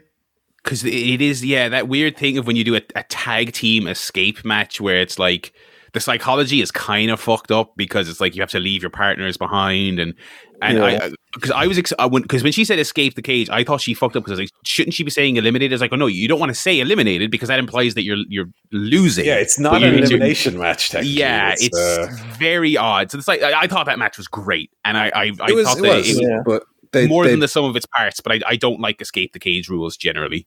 And they they well more so they just bodged the explanation of what the rules actually were. Like just just call it a a six man ca- cage match and just plaster on the thing. All members of the team must escape. Or Yeah. just don't do don't do the escape rules and just have them fight. And Well, I mean, I, have it be I a get why they wanted they wanted to have Garcia in on his own doing the Terry Funk and head him not have, him not pin thing. Uh, you know, and also not in do black. Oh Ooh, yeah, the, Julia Hart came old- out though. That was good.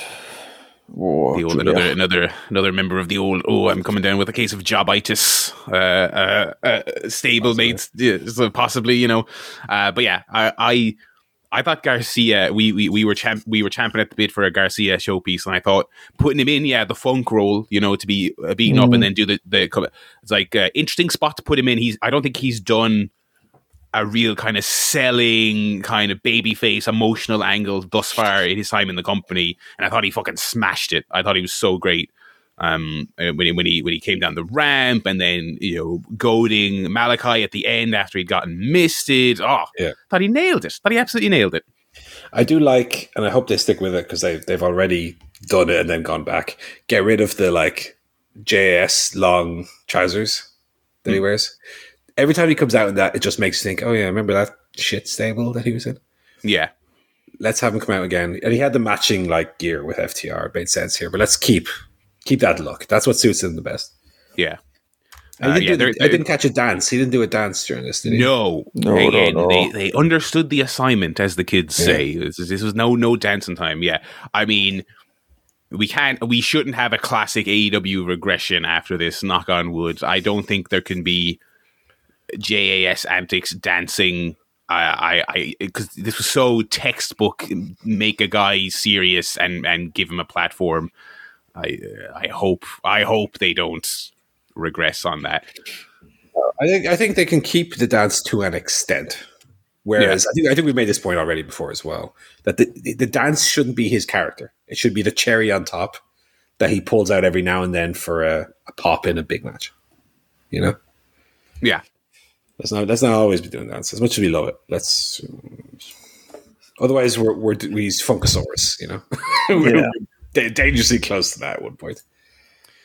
um, I was I was away there briefly. You guys, you ran down the rest of Collision, I assume. Yeah, yeah, that was collision. Yeah, yeah, yeah. Uh, I, Yeah. I really liked I really liked the two. Again, I can kind of understand looking at them thinking this is a bit rampagey because they were kind of straightforward enhancement matches. I like the Mariah May match and the Eddie Kingston match. I thought they were both very fun, Yeah, yeah. very fun TV matches.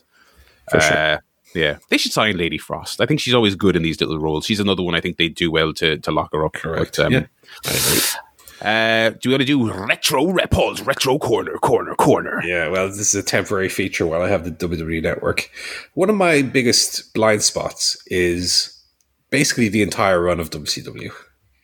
I've never watched any episodes of Nitro. I've never watched any of their pay per views.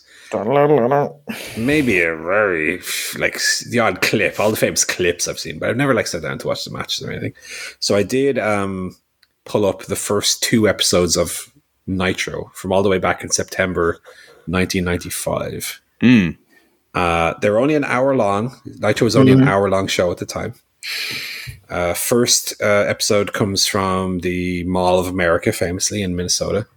Uh, setting of the greatest Christmas movie of all time as well. It's obviously a scene in Jingle All the Way takes place in the Mall of America. Um, he's got two. Um, little girl, give me that ball.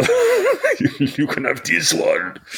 Um, and I will say the first two nitros, they're very, very, very efficient shows. They've got like four matches across the hour. They're always going back to the commentary table. The, comment- the commentary team almost feel more like hosts of the show Hmm. than commentators. They've got their little set that it goes back to. It's Bischoff, uh, Bobby the Brain, and Steve Mongo McMichael. And they're the ones who are not only calling the action, but talking you through the storylines. So up next, we got this match, and here's why the match is happening, and here's the background, and here's where we're going. Fall Brawl, the pay per view, War Games. This is, uh, and so obviously, you know, Luger makes his debut in the first episode, and then in the second episode, the main event is is Luger against Hogan for the title. And there's a great little segment after the match because Kevin Sullivan's Dungeon of Doom interfere. They're going against Hogan's Hulkamaniacs in War Games at Fall Brawl. And Vader, who was originally on Hogan's team, is now is is AWOL. Turns out in real life that Vader had pretty much left WCW and never returned Mm. ultimately. Uh, which is a, a weird thing I never considered is that Vader was basically in WCW right until Nitro debuted, and then he left the company and never came back. Um, so Luger is potentially going to be, you know, the, the, person who joins the company. Um, but they, they they do a very good and very effective segment where you know Sting is voting. We need a fourth man. We need Luger in, and Macho Man says, "I don't trust him. How come he? How come the Dungeon of Doom attacked Hulkster had attacked me? They didn't attack you, Sting. Oh yeah." Uh, and ultimately, they go to a vote, and Hogan votes Luger in. Luger, we need the fourth man. Can we trust you? They do the little handshake, and Luger says, "Yes, you, I'll be in the team as, as long as I get I get my title shot again in the future." Because Dungeon of Doom caused the DQ is ultimately what happened. But yeah, very good. I very very much enjoyed it. We had um, Brian Pillman on the show. We Mm. had Jushin Liger on the show.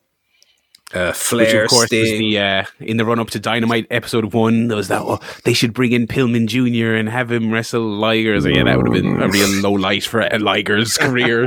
but they were both both very entertaining shows. Uh, they do a good job of getting the stars on and, and, and getting enough storyline stuff happening in the hour to make it feel worthwhile. Very good. I, I think I'll, I will check out Fall Brawl. I will watch the, the actual pay per view, All right, but um, just a, li- a little a little. I don't think I'll ever like be able to sit down and go through the entire run of Nitro. I won't God, no. but I, I might do you know a little a little you know the first maybe couple of couple of um, nitros leading to pay per view, and then I'll, maybe I'll pick a run from '96. See what like what's the best WCW pay per view from 1996, and watch like the four nitros leading into that. Then do the same for '97, maybe '98, some, something like that. I did, as I mentioned, watch also the three Royal Rumble matches. The 2001 was a stinker with basically no stars in it, which is odd when you consider the 2000 is really WWF's pinnacle for that. But but Royal Rumble 2000 feels more like an extension of late 99 than what it would become later in the year 2000, Right. which makes sense. Um, the 2002 one has a lot more star power in it.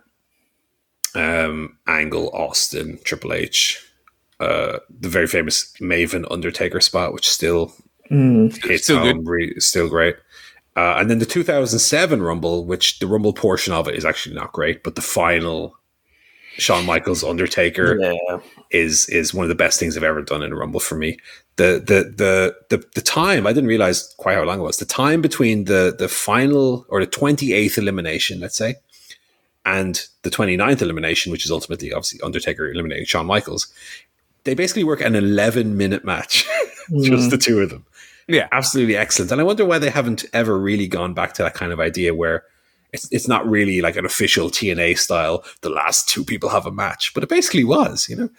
Um, they kind of did it to an extent with Punk and, and uh, Cody this year, but it didn't really, it wasn't anywhere near as good, you know. No. Under, this was 2007 Undertaker, like peak Undertaker, in my opinion, as well. Best he was throughout his career. This was him coming into that Batista match, starting that run of having the best WrestleMania match every year between 23 and 29. Um, and Shawn, of course, like great, great, great stuff. Uh, and then I watched two random matches as well. go on. I watched the, uh, speaking of the 2000 Royal Rumble, I did watch the Triple H Cactus Street Fight Ah, which Why is just so good. It's just so good. Again, a very, very efficient street fight in which they it, it feels like a fight. It, it's not none of these convoluted spots where there's a ladder between the the ring barricade and and Jim Ross's head, and then they climb up another ladder, but the ladder's on fire, and then it's just they fight and there's weapons and they hit each other with a weapon, and then ah, Triple H gets a gash in his leg off a broken uh, pallet, wooden pallet. Oh, that's yeah, that's still nasty. great stuff. And then I did not not on WWE Network, but I did watch again, again, again, again. I did watch Samoa Joe against AJ Styles from Turning Point 2005. Oh, Oh. Chef's Kiss! Let me tell you, that match is extremely good, as you might expect. Uh, so that's all the wrestling. I watched too much wrestling this week. I need to take a break.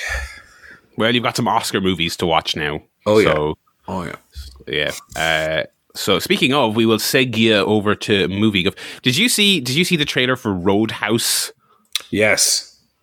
Oh man, I mean, I like that director and I like Jake Gyllenhaal. It would have been cool if they got an actual actor to be the heel in that movie um, instead of a deeply annoying Conor McGregor uh, uh, performance. Well, is he? I feel like his role is going to be smaller than the trailer actually makes it out to be. Well, hopefully, because he he sound like fucking butters. Hey, fellas, Yeah, yeah, Oh, he yeah. Uh, Yeah, I'm gonna, uh, Jake Gyllenhaal, I'm gonna fight you. Oh, it's it irritated the shit out of me. The ten seconds he's in that trailer, God. Yeah, also, yeah, I think it's uh, like it just feels very uh, 2009 to have Gyllenhaal's character be an ex UFC fighter, and they recorded stuff at an actual UFC weigh-in. I'm like, Oh. this is the and, and an actual thing UFC pay-per-view 2011. well. They Yeah, actually had like- like, to the cage. Yeah, yeah.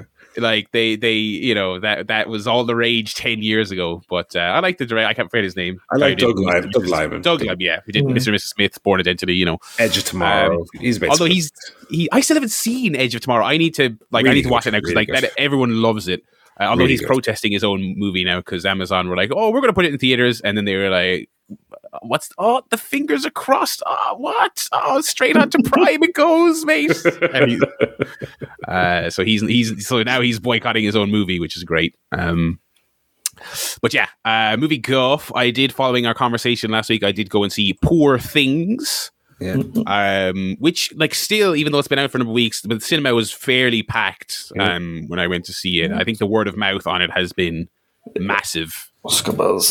Um, I I liked it. I I think I'm definitely the low man relative to you two. I I I thought in so many different ways it was totally excellent in terms of its set design, costume design. It looks and sounds tremendous. It looks and sounds like nothing else uh, that came out last year.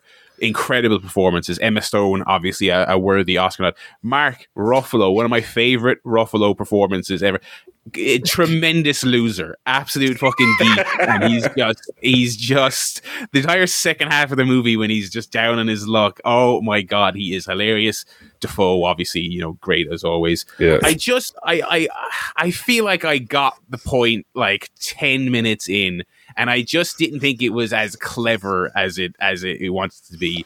And I I, I think to, to, without getting into spoilers, I don't want to get into spoilers. I I uh you know uh the with Defoe's character who basically you know Frankenstein's together Emma Stone's character. yeah. He's called, you know, Godfrey something or other. And so she calls him God. Uh, and I was like, it's got it's got that kind of tone of like, I, I, aren't I clever while doing something not that really clever? I, I, I just didn't think it was as profound as I was kind of hoping to be, and I didn't like the ending at all. Um, uh, but I, I, I, res- I, I respect that it was shooting so incredibly high and I, I, I can't say I can't say it was a bad movie when it was so finely crafted. So, anyways, the like, uh, yeah, this this is one of those movies you watch and you go, man, you can still make a movie that looks fucking cool, and you can tell from the the like, in particular, the sets and the costumes, you can tell, God, dozens of fucking people worked their arses off to make every inch of this frame look absolutely perfect. Every every every um, trinket in the background uh, on a table, every uh, a ripple of a dress, every every hat, every you know every uh, tie, you know, I mean, every little piece of an outfit. Um, I, I it, it, it was really good, but it, it, it wouldn't have been one of my top of the year. But I, I'm I'm I'm kind of on an island on that one. Um, it was better than the other stuff I watched. For some reason, we watched The Secret Life of Pets. I don't I don't remember why we watched this. I don't know why. I think we just stuck this on on a whim. Um, uh, that movie is fucking bad. Let me tell you. Um, yeah. that is that is one of your uh, just typical. Um, they they knew that this was just for kids, and so it just the most barfed out, just no no thought, uh, uh, extremely basic uh, films for little tiny babies. Um, uh, and also it's like it, it kind of coasts a little bit on its like um on on like some of the, the cute little characters it has, but it's also not that nice looking a film either. You know, so uh, yeah, so don't don't bother with that one. And uh, in preparation for the around the corner fourth entry, we we watched Beverly Hills Cop, which um, I, I kind of realized watching it. I was like, have I ever? I think I have seen like forty to fifty percent of all three of these films on telly over the years because they were just always on telly. I don't think I'd ever actually sat down and watched them all to completion. So Beverly Hills Cop one is is a lot of fun. Uh, you've got your your, your primo supreme uh, uh, Eddie Murphy in his in his peak. Uh, very eclectic cast. Uh, um, Jonathan Banks, among others, um, uh, in supporting roles. It's good. Yeah, there's not one- there's there's uh, uh, you know it's fa- fairly simple premise. It's kind of a, a, a, a you know uh, Eddie Murphy as a cop who plays by his own rules, which we love. Uh, uh, going on a, a um, going from the- like they don't really make enough out of the fact that he's going from Detroit to Beverly Hills, so he's going to Snooty Land. He's going to, to Snooty Posh Boy Land. They don't they don't, they don't lean into that as much as I thought they would, but it's really good and it's like you know just ninety minutes, easy watch. Uh, so yeah, I'm going to work my way through the rest of those because they are doing another one. I think this year. I think the next one's out this year. I'm not sure, but uh, yeah, that's uh, that's what I watched. And Anatomy of a Fall tomorrow, so I'll be reporting back uh, uh, with the follow up on that. When you when you saw that this week? Um, yeah, we did watch Anatomy of a Fall yesterday. Um, seen now, that's the eighth of the Best Picture nominees uh, seen. So you'll see saw seven at them, seven of them at the cinema. And just watched Anatomy of a Fall. We've only got Maestro and American Fiction. Uh, actually, American Fiction we're seeing Tuesday. Uh, Maestro might watch it to try and complete the set. Don't know if I can be bothered. and then Zone Zone of Interest. I'm not sure even where to watch that now because it's not out of the cinema. That's anymore. coming soon to the Okay, cinema here. I Oh, is it not even out yet? Okay, I don't I don't think it's out yet, but it's yeah, it's Uh, coming. So I might try and watch that. But yeah, um, Anatomy of a Fall. It's a very French movie. It's a very drama. As look, lots of people being very, very uh, much how you say the acting. Um, there's some acting. Um, I love whenever I watch a French film because it is like a proper. It's always a proper film. Like, it's always people just act. It's not like a load of nonsense. You know, I mean? it's just people doing real. It's like always real drama. Like you don't often see just pure kind of dramas um, coming out of Hollywood. There's always got it's got to be like a musical, or there's got to be a remake, or it's got to be something to give it a box office. Whereas this is just like people in a room acting at each other, and then there's a story. But it's um, very kind of tense and very kind of interesting. It kind of feels like a a thriller or a mystery because at the core of it, it's about you know someone dies and then it's trying to figure out you know, the anatomy of the fall. It's like what happened, how did this happen, Hmm. um, and the court case. Um, but then it's not really about that at all. It's not really kind of mystery or thriller. It's more a character piece, Yeah. uh, and, and about uh, an anatomy of a relationship rather than the the incident. So um, it was it was enjoyable. Um, some good good good performances, especially from uh, the main the main actress who's actually German. Um, From a good performance from a dog. good good dog, very good dog acting. in. Ooh, we got some dog acting. Okay, let's go. I, I, I can't say I've seen a better dog acting in many years. It's been, it's been a tough couple of years for dogs. I've got to be honest. There's, there hasn't been very. I mean, look, Got a lot of Guardians. roles That, that the CGI dog and Guardians. You know, why is Hillary Clinton not doing posts about you know lack of, lack of roles yeah. for dogs? Get, used to be used to be you went to the cinema and you either saw a little freak, you know, or you saw a, a, a hilariously well trained um, uh, animal. Yeah, Um, so you know, this dog does actually do some acting in it. Like it's it's not just I, know, I was going to say it's it's so silly It's to say the- the, the best best dog dog. for us, but you, you are watching it going, oh, fucking hell. well, he's actually like doing things. It's not just sort of you know running around eating treats off the floor to make it look like he's doing something. Like it's probably the best performance by dog since Eddie from Frasier. That's what oh, big, big praise, big, Big- praise. big pause to fill, but um, Um, he does it. So yeah, very good. Definitely worth a watch. I mean, it's it's a very, very, very well executed film, Yeah, yeah. which Uh, features what have a, you- a very hilarious song choice that you all know, um, but Okay. very, just very funny. I'm curious. I'm curious. and it's it's spoken about in the movie about what an odd 'Cause choice I, is. I, I thought it was maybe that this song had sampled whatever that song was, and that this was like the original version. Uh, it was like some French song or something. I was like, I can't be that song. It It's, be it- like it's so funny listening to them speak about it in French as well. That's Yeah. what it is. But so that bit will make you laugh. because I think yeah. about ha- half the movie is in English and half it's in French. yes, what is what, what is the reason for that? Is there like a, a Yeah, it's it's it's it, the There's a movie. pop- Without, without spoiling, it's about about a woman who's living, who's not uh, originally francophone, who's living who's in not- okay. Swiss- Switzerland. I think it is. Swiss? Okay, got it. Yes. Yeah. So that also confused me because at one point they're speaking English. I'm like, I thought they were speaking French this whole time. I was. Yeah, she's wasn't- German. She's a German character, Yeah. German actress. Yeah, very good. Very good. I Uh, watched, Paul, you, you, uh, you teased us earlier with your your animated uh, Oscar movie. Yeah, I watched Elemental. Um, so yeah, I mean Pixar and and Disney Animation Studios to an extent, but more so Pixar is kind of a, a s- an increasingly depressing, disappointing studio, right? I mean, we think about the stamp of quality that used to be adhered to every single film they put out hmm. up Yeah. until up until maybe Toy Story 3 Coco kind of 2014 15 and then since then it just seems like every film has a little bit less of that magic dust sparkled on it and and they've kind of gone further and further into the kind of high concept but low substance ultimately with mm-hmm. their films and this one is, is true of elemental as well so elemental is at its core a nice allegory for immigrant families and interracial relationships. And that stuff is done quite well, if not necessarily mm. sut- subtly. It, it's it's very obvious about it. Yeah, yeah. But the film is is kind of on the surface less concerned with that and more concerned with what if babies made out of fire instead of drinking milk they drank lighter fluid and what and Well, just that's just that's just world building. You know what I mean? it's just It is, but get it, lost. it's so obsessed with these kind of shower thought Mm-hmm. moments about, oh, well, how about we do this in a world that ultimately makes no sense Yeah. whatsoever, you know? Um, and it's it's kind of you know not a lot happens in it, and then it doesn't have really any memorable moments. The little set pieces that happen are very obvious and very straightforward.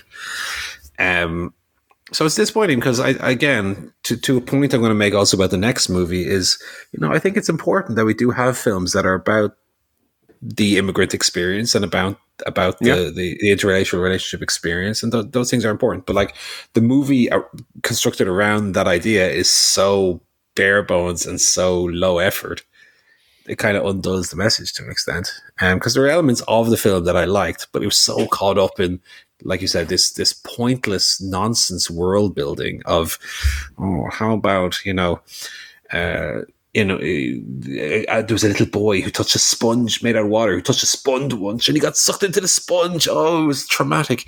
Okay, but why would they have sponges in that yeah, world? why would they? The whole when I saw the trailer for it, I was like, "This looks like a, this looks like a Simpsons bit parodying." It does, Pixar, and- you know what I mean? It's like a That's what Pixar has kind of become, though. Yeah, because because yeah, when you talk about their like even their even their hit like not not hits, but even the movies they've made that I've liked in the last couple of years haven't.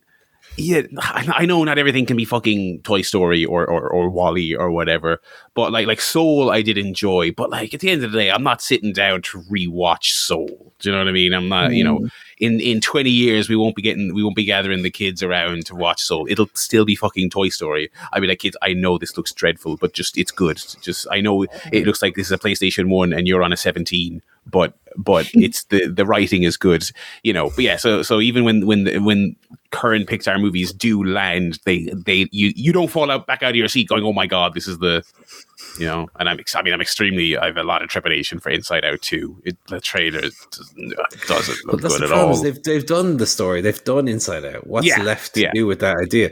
And that's true. Also, obviously, of Toy Story and all the sequels they've done. Finding Dory and Monsters University, which is obviously a prequel, not a sequel. But like, they've, the the first films are always these really well done stories that kind of serve the purpose, and they're like, oh, well, make more of those. Well, we can't because we already took all the meat out of that off that carcass that we could possibly do. You know. yeah. But yeah, I mean that's true. Elemental is just like I don't know. Oh, what if when someone's on fire, walks past one of the plant people, they catch on fire? Oh, all right. I didn't care for any of that. And then I watched Rustin on Netflix, which is a uh, they get nominated for Best Actor, I think. Um, Rustin is a is again uh, is a story which is very deserving of, if not a narrative film, at least a documentary. It's a story of um, civil rights activist Bayard Rustin, who was a, a gay black uh, civil rights activist during the sixties, during the the Martin Luther King, you know, civil rights movement. Uh, that he organized one of the biggest uh, gathering of people in front of the Lincoln Memorial, and Mm. as it's about his struggle to put together this kind of this kind of event. But in typical, you know, I don't say it's an Oscar bait movie. It is, but it's you know, like I say, it has this kind of story that I think deserves to be made. I think a documentary might suit it better. Documentary about this guy yeah. than than a dr- dramatized version of it. The problem is that the film uh, itself isn't very good. And, you know, as, as good as the story itself actually is. The performance is good. It's Colman Domingo in, in the lead role. He is very good. He's been, he's been good in a lot of stuff I've seen. You know, That's what it's nominated for. Best lead, best lead actor, is it? best lead actor. Yeah, uh, it might be nominated for a screenplay or something, but I, I, I was aware of lead actor. I'm not sure what else I'm aware that it's nominated for, and he is good in it. But again, to the point you made earlier, is he good enough that this film would get that kind of nomination? He's fine.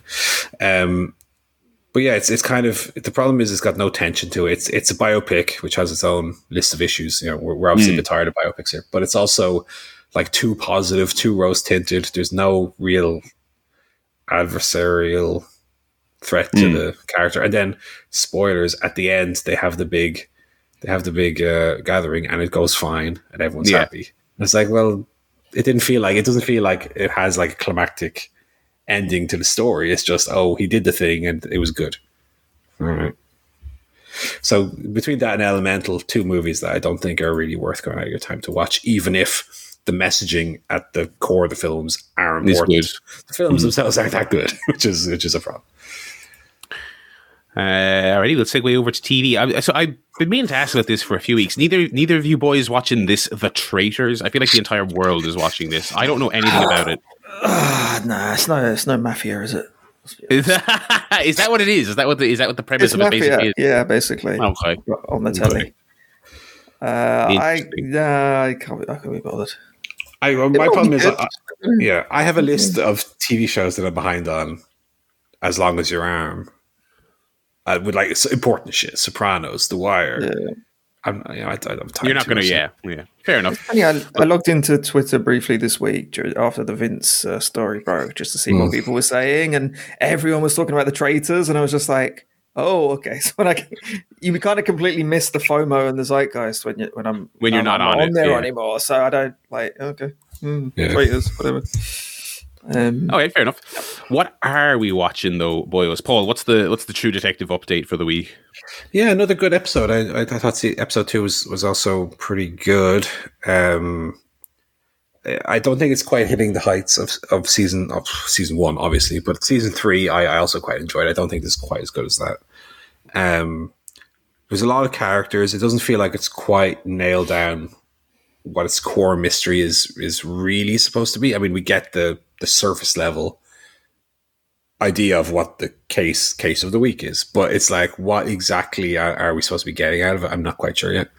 I think there's t- maybe too many characters involved, which maybe doesn't help. But it's it's perfectly good. Jodie Foster's good in the, kind of the lead role. Certainly, still a step up from the the pretty diabolical season two. Um, the fact there's only six episodes as well. Maybe some people are going to wait for the six to air and then kind of binge it. But the fact there's only six episodes means that it's going to be less filler, less kind of spinning the wheels. Uh, so I feel like episode three being the next one that airs tonight. Okay, let's let's start the ball rolling and let's really be full steam ahead towards the, the, the ending. But yeah, I mean, it's, it's perfectly good. It's perfectly watchable. Um, I like I said in, in in Alaska, it's a very different kind of feeling. It has the the indigenous, a lot of indigenous people and culture ingrained into the show, which makes it feel different again, which is good. Um, yeah, I mean, I, I I I do know a lot of people who aren't super hot on it. I think I'm enjoying it more than most, but I, I enjoy how different it feels. It, it definitely feels different to your typical procedural, you know, detective or whatever mystery shows. So I'm enjoying it. Um, not as much as I'm enjoying the leftovers because I did finish season two of the leftovers. We're gonna Oh, do yeah? a little, gonna give a little chef's kiss. Chef Kiss. Little Chef's Kiss for season two of Leftovers. Absolutely wonderful. Great uh, last few episodes. Great finale. Um, one thing I, I like about the Leftovers, which I didn't know about going in, it's not a spoiler or anything, but one thing the show does is it it almost like almost fully hard resets each season. It's not an analogy. It's not an analogy show. Each season does follow sequentially from the season before, but they do like between each season like a two year time jump, and Okay. everything is changed. So they almost mm. say like, okay, we've we've had these ideas for season two. Maybe they weren't sure. I obviously wasn't watching at the time, but maybe they weren't sure if they were necessarily going to be brought back for a season three, yes or no. Mm-hmm. And then season three, they say, okay, those ideas from season two, we did those. We did those to completion. So we're going to do brand new ideas in season three Right. with the characters that we have already established. So you do get like, again, not to spoil anything, but you get, for example, let's say you had a, a married couple in season two who are maybe, you know, are they antagonists? Are they protagonists? You're not necessarily sure. And then you start season three, they're not together anymore. And one character is with one of the other characters from the previous season. How did that happen? Wait a minute, what's going on? And so you do get kind of a little bit dis- disorientated, but it's like satisfyingly so. We go, oh, I've I've been taken aback because I've gone into this season with this assumed knowledge, and I've immediately been like slapped across the face, told you don't know anything about what's going to happen this year, and so it's it's really again fresh feeling. Um, great, great stuff. I mean, as for as hit and miss as his films have been, I mean, Damon Lindelof for me is one of one of the best TV writers uh, Yeah. out there. I mean, that's that's three for three for me. I haven't watched um, the latest one he's done, Mrs. Davis, and I've heard that that is kind of his first miss. But like between Lost, Leftovers, and Watchmen, he's he's extremely good at it. Uh, that's all the TV for me. What have you been watching, Joe? We've mainly been watching season one and two of The Good Wife, um, which not sure I've ever seen before. Michelle's always wanted to watch it. Uh, it. It's actually quite an old show now. It started in 2009. I thought it was more recent, but that's now 15 years ago that it was on. Uh, kind of one of these network TV dramas. Stars uh, Julianna Margulies, formerly of ER, Yeah. as a um, the wife of a disgraced politician who's kind of sent to jail for sex scandal stuff and taking payments to cover up sex scandal, this kind of thing. Uh, and so she has to go back to work in a law firm to kind of support the family, and that's that's the premise. And then the first season is him in, in jail and her work, kind of. It's part procedural because it's you know a case case of the week in the law firm kind of thing, but then it's also with her dealing with this whole kind of media bubble and the, the husband being away. Um, it's actually really good. Like the first season was really, really good, uh, kind of better than I thought. Um, Second season, it kind of goes off into a few t- tangent storylines that just are not particularly interesting. And um, yeah, and some of the changes to the kind of core of the show aren't as enjoyable, but it's actually kind of really good. And there's a lot of good actors that pop up in it.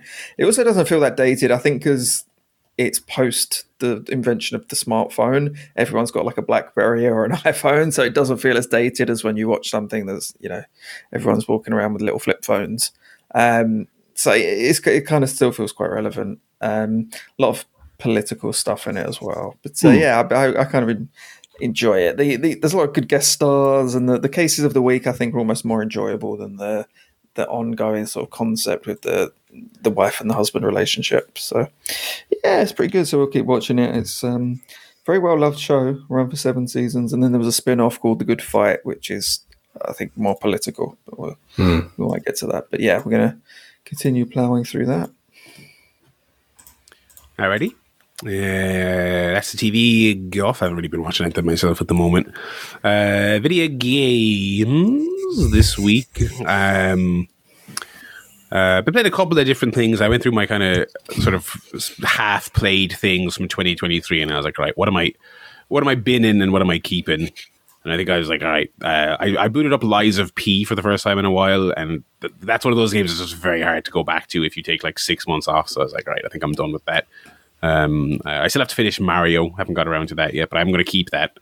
Uh, and then the the one big new release this week is Tekken Eight, um, uh, which not a big fighting game guy, but this was getting an awful lot of hype. Um, so I was like, I'll, I'll take a punt on it, and uh, it is so fun. I'm absolutely loving Tekken Eight. I mean, if you have any affinity for the Tekken games in general, if you've ever played, you know, like most people, you've probably played three, you know, uh, at some stage or another growing up.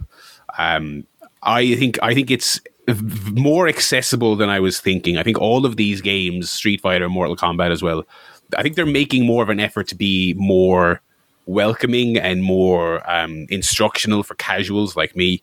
Um, Uh, so this this game has a bevy of single player content because obviously I have no interest in getting obliterated online, which I would be.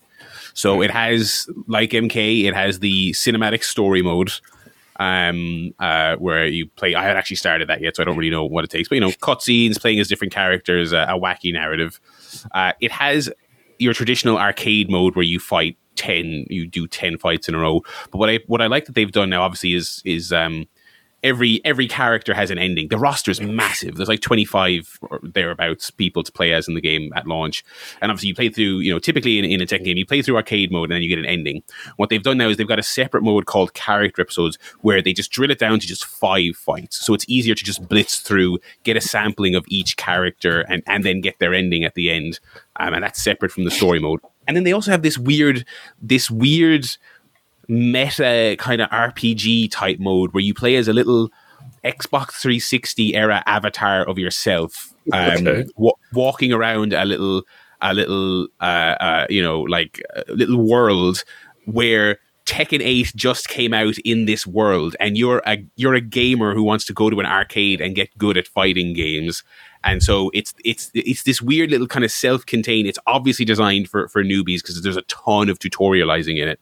Um, so you make little again. It looks like a, a 360 era avatar or a me, like an old original Wii uh, uh, me. You make these little characters. Yeah, so I've made my little self, and you go to an arcade, and everyone's like, "Oh my god, can you believe it? Tekken 8 just came out." I'm like, I'm- "Yeah, I'm this. is- This is Tekken 8. What are you talking about?"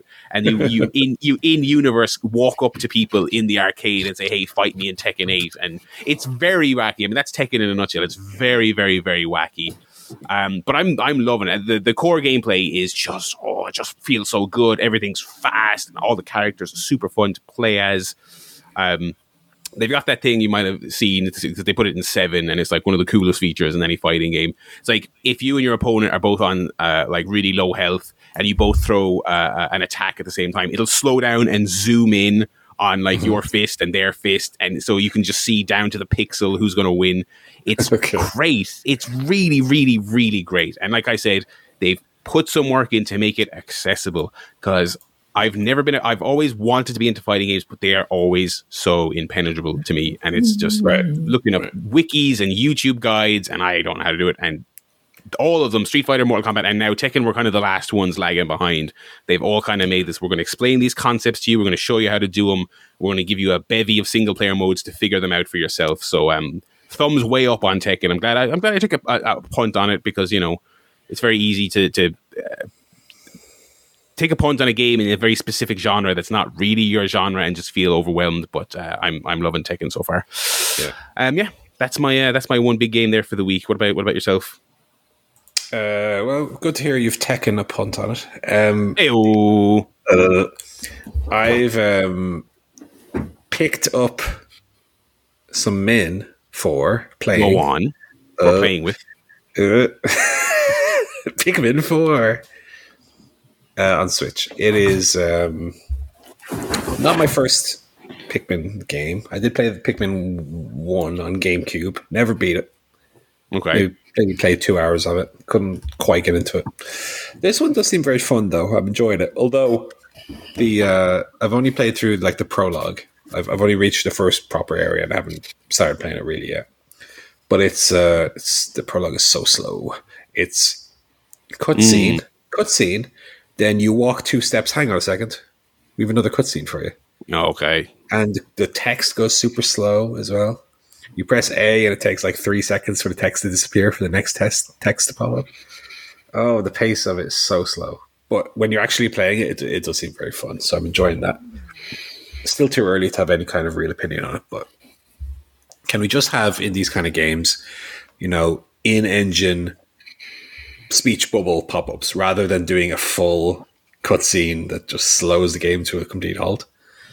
uh, especially in prologue sections. So so annoying. But yeah, fun little game so far. Um, I've also bought but not started playing yet. Hitman Blood Money Reprisal, which is out now on Switch. Yes. And I'm very much looking forward to. I'm not not expecting the same Hitman experience from the 2016 trilogy, which is to date my only Hitman experience. But I'm I'm looking forward to a little simplified version of that. uh, even slightly different, I'm okay with that. Whatever it's going to be, I'm going to have fun. So I, I picked that up on Switch, but I, I'm going to be Pikmin, Pikmin first before I start diving into that. Yeah, I'm I haven't heard many people play that Switch version. I'm curious what you make of it. Yeah, let's see. I mean, of the reviews that I could find, they seem to be more or less in the seven or eight out of ten Hmm. area, which is fine because I I remember when Hitman 2016 came out, that didn't exactly get good reviews, wrongly so. And then by the time Hitman 3 came out, everyone was like, "Oh yeah, actually nine out of ten, even though it's the exact same game." Yes. Suddenly, everyone got it. I don't know, whatever. Um, but yeah, Pikmin 4 very fun. In terms of music this week, I didn't listen to an album last week, so I got two this week. New Future Islands album is out. I very much like Future Islands. They're uh, dancey, poppy, synth uh, pop, I guess. Uh, very good. It, it definitely feels very safe. Uh, in an, I guess, a negative way. It doesn't feel like they're taking any uh, risks or doing anything outside of their wheelhouse. It's just more of what they usually do.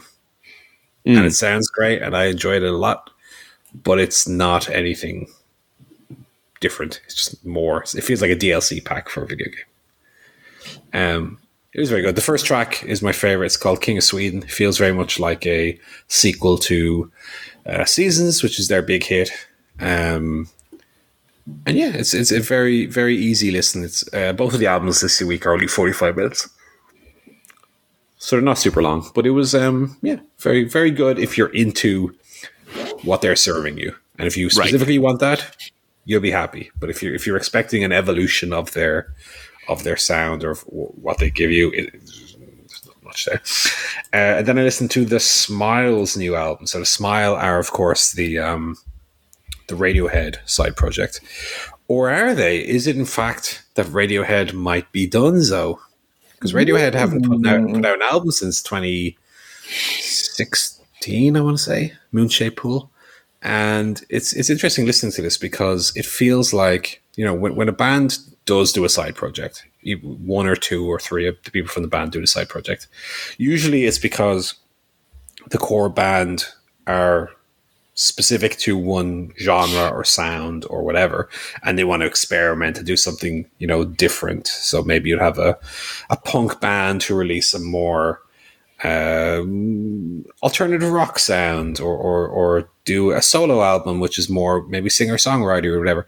Whereas here the smile sound exactly like radiohead and the songwriting is exactly the same style as the Radiohead songwriting, and it, the two creatives behind Radiohead, which are Jonny Greenwood and Thom Yorke, are both in the Smile.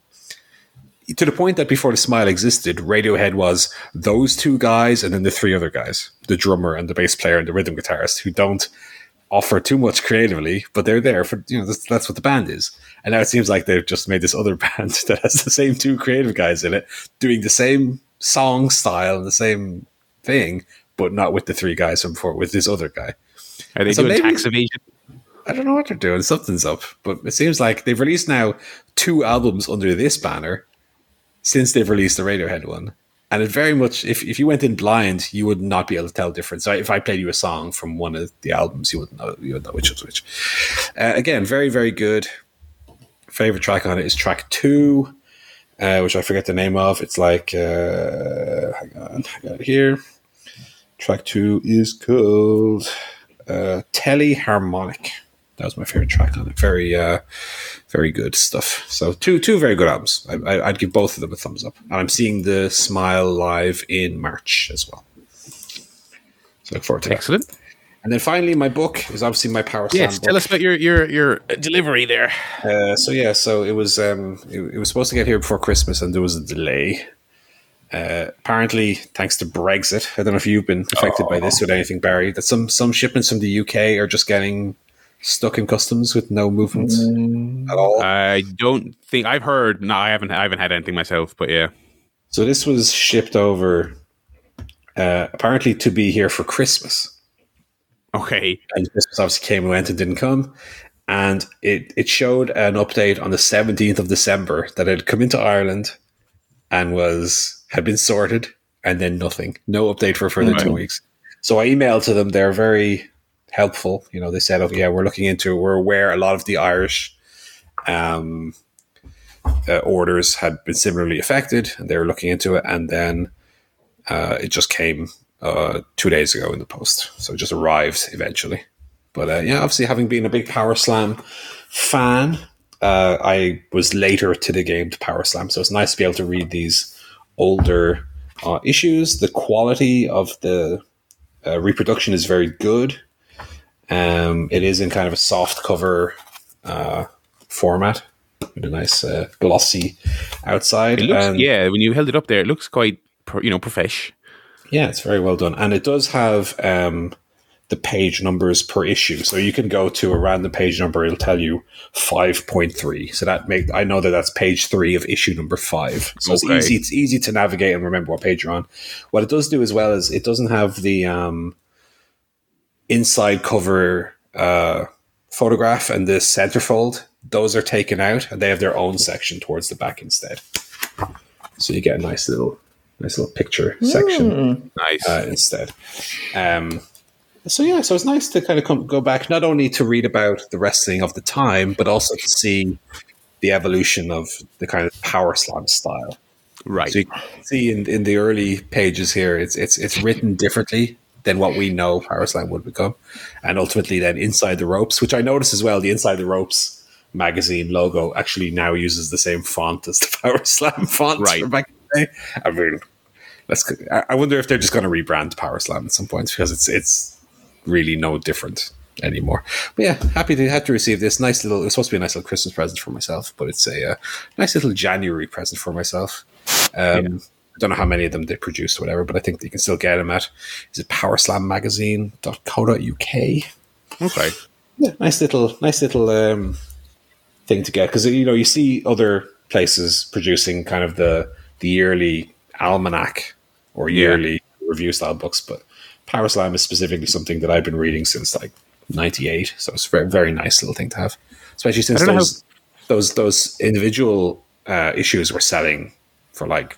10 quid each so you get like all six of them for the year for like four, 40 quid i think it is Yeah. That's the that's the book for the week. I I I, I got I ticked two more. I actually decided to go back for my own uh, reading uh, challenge. I decided to go back and like similar to what I was saying about games. Like I definitely have a bunch of half read books from last year, so I was like, let's go back and finish them.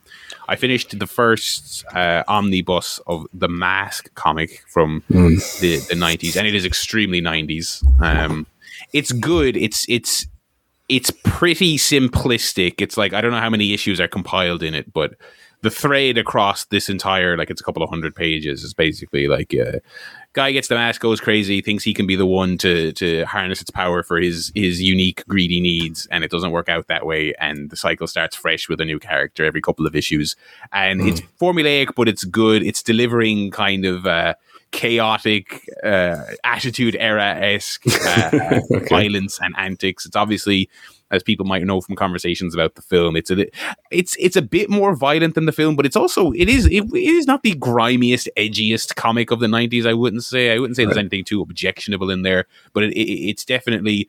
It's it's not as light in tone as the movie is, um, uh, but I, I really enjoyed it. I will get another compendium of this. I, I think it's it's got its charm to it, even though it's relatively low stakes. There's not there's not a whole lot of character depth there. Uh, it's it's it's kind of just um, uh, uh, delivering a little bit of, of chaos. But I finished that. I finished State of Emergency, which was a book documenting the first year ish of COVID in Ireland, uh, uh, written by uh, Richard Chambers of, of Virgin uh, Yeah. Media News.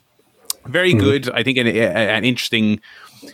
A, a good way to kind of reacquaint yourself with the the misery of it all. I think it's kind of easy to lose sight of all of that um, now that we are, you know, quote unquote post COVID, whatever that means, doesn't really mean anything. Um, you know, and, and you can just think of it as, oh, that whole that whole thing. Remember that? Remember remember two meters? Remember that? Um, you know, but it's it's um, he kind of attacks it from kind of two main angles and then a, a, a third one. It's mainly tackled from the political perspective and like frontline healthcare workers. And then throughout the, he does also sprinkle some kind of like man on the street, small town in Ireland, how so and so was affected by uh, by things. It's good. Uh, uh, it's very thorough. Um, uh, uh, and it's pretty easy to follow despite the fact that there's a lot of different players going on. You've got various different health entities. You've got you've got uh, um, uh, you know the various different government figures and their little interplays and the backstabbing and the and the the the the sort of political intrigue, for lack of a better uh, term. Good, really good. I would recommend it. I, I would I would recommend it even to, to a non-Irish audience uh, as well because I think it's um, I think it, it'll be intriguing just to have such a deep dive on how a country dealt with COVID. Um, uh, uh, you know, so yeah, good. Thumbs up on that. I, I, I would give that a recommendation. And uh, yeah, that's that's where I'm at with the book of three three three done for the year so far. So I'll keep keep chipping away on those. Where you at, uh, Joe, on book of? Well, finished finished book number two of the year. Excellent. Um, this one was called "How Music Got Free." So, a non non-fiction book about the uh, impact of the MP3 and of music piracy on the recording industry. Um, fantastic book. I I loved every page of it. It's really fascinating, especially for people of our kind of uh, let's say generation, if you will, that grew up with that music piracy and those online communities, and going from buying CDs to suddenly every bit of recorded music is available online Yeah. for free, basically. Yeah. um, so it kind of follows three uh, individuals. So the invent, the guy who has kind of led the invention of the MP3 in Germany, which I didn't know anything about. So some kind of uh, you know academic institution there. Uh, a major kind of record executive who was uh, I think Universal and was kind of the one you know on that side of it. And then a guy who was really big in the kind in the um, leaking scene, like the people that are actually getting the CDs from the factories and the distributors and leaking them online. Um, and it follows the three stories, um, which makes it so much more engaging because it's really about them. It's not about just Mm. Yeah, and about you know what timeline it- it's about the three individuals and their perspectives from the complete from industry. And each was so good, I kind of wanted to read a book on each of them. Like, I also, when it jumped from one to the other, I was like, oh, I want to, wanted to hear more about the last one. Let's hope we get back to that. Um, but yeah, really, really good, and and uh, explains. It te- I've learned a lot about how a lot of that stuff happened because you kind of take it for granted. You know, I used to go on Kazaa or whatever and download my MP3s. Yeah, you don't know where they come from. You don't know where they come from. You don't know kind of um, you know how that will happen. But yeah, really, really interesting and an interesting look at the recording industry and how that had to change and how it was forced to change and um, really from where it was at, you know, its peak in the in the late nineties, early two thousands with CD sales higher than ever. They were printing money, you know, they're, they're making a CD for literally uh, less than a dollar and then selling it for like 17 18 dollars and people are buying them in their droves. And then suddenly within about five years it had dropped 50 60 70 percent. Um, and it kind of goes into that. So yeah really really good book. Uh, how music got free. Really enjoyed it. Yeah, I've been wondering Sounds where good. my where my "Who Let the Dogs Out" MP3 came from. Back in the day. Baha Men. Uh, that is the book off for the week. I've, I have added that one to my list. It sounds, it sounds really good. Um, that's the music off for the week, and that is the show for the week. We will be back uh, next week. Uh, I'm on I'm on Mahala Bob, so it might be the boys uh, uh, on their own, uh, but we will we'll update you accordingly. Uh, but yeah, uh, we're back next week with uh, more. Uh, more of the same. If you want to reach out to us, chairshotpodcast.com. There is an email form if you want to contribute a, a take, ask a question, do a quiz, whatever is on your mind. I was actually Uh, reading through some emails in the week, some old emails. It was nice. Go on. There's no, no story to it. I was reading. Uh, Oh, I just uh, I had um, I had to get into the the email. I got a notification, so I got it. I, I changed reset the password for the email address, so I had it set up on my phone, which I actually don't ever have. Like the the we we do have a chair shot podcast at gmail.com. So if people want to email directly to that, you can do. Chairshotpodcast at You can, gmail.com. But the way the way we we'll get a little behind the curtain here. The way we have the form set up on the website is you choose your host and it sends it each email to the chairshotpodcast at gmail.com address. And then we have a rule on that address that if you have host Paul, it forwards it to my address. If it has host Mhm. Barry, it forwards it to Barry's. If host Joe forwards it to Joe's. So none of us have access to see the emails of the other people because that chairshotpodcast at gmail.com email is not monitored. I didn't even have to have it set up on any of my devices until just now. So I, was, I had one mailbox that had all the emails we've ever Hmm. received. So I was reading emails from uh, Jay, all the names popping up: Jamie, Malcolm, Nick Hemming, Scott McAvoy, obviously, uh, Michelle, Barry when he's away, me, Joe when he's away. Me, I'm never away, but whatever. but it was great. It was great just to see like people had emailed in quizzes. I was on the bus with my brother doing the quizzes with him. Uh, Tony Portmanteau, we were doing. oh my god! Yeah, I remember. in. Um, it was really really nice to read. Uh, also ar- around um, episode 500, we got a lot of emails about people's like favorite moments and stuff. That was great to read as well. So just to reinforce, when you email in, okay, you can do it on the website through the, the form on chairshotpodcast.com, or you can email directly chairshotpodcast at gmail.com because I now have it set up. I can check that as well. Um, if, you know, we, we, we love it when we get an email, whether it's a quiz We do love a mail. or just Mm. whatever. You know, we do we do love an email. Just just shooting the shiz. Uh, yeah, greatly appreciated. Uh, thank you very much, uh, listeners, for uh, uh, sticking with us, and we will talk to you next week. Yes. Goodbye. Turn off your uh, MP3 player now, and, and and go do something. Go to go go outside. Go on a walk or something. Goodbye. Leave it there.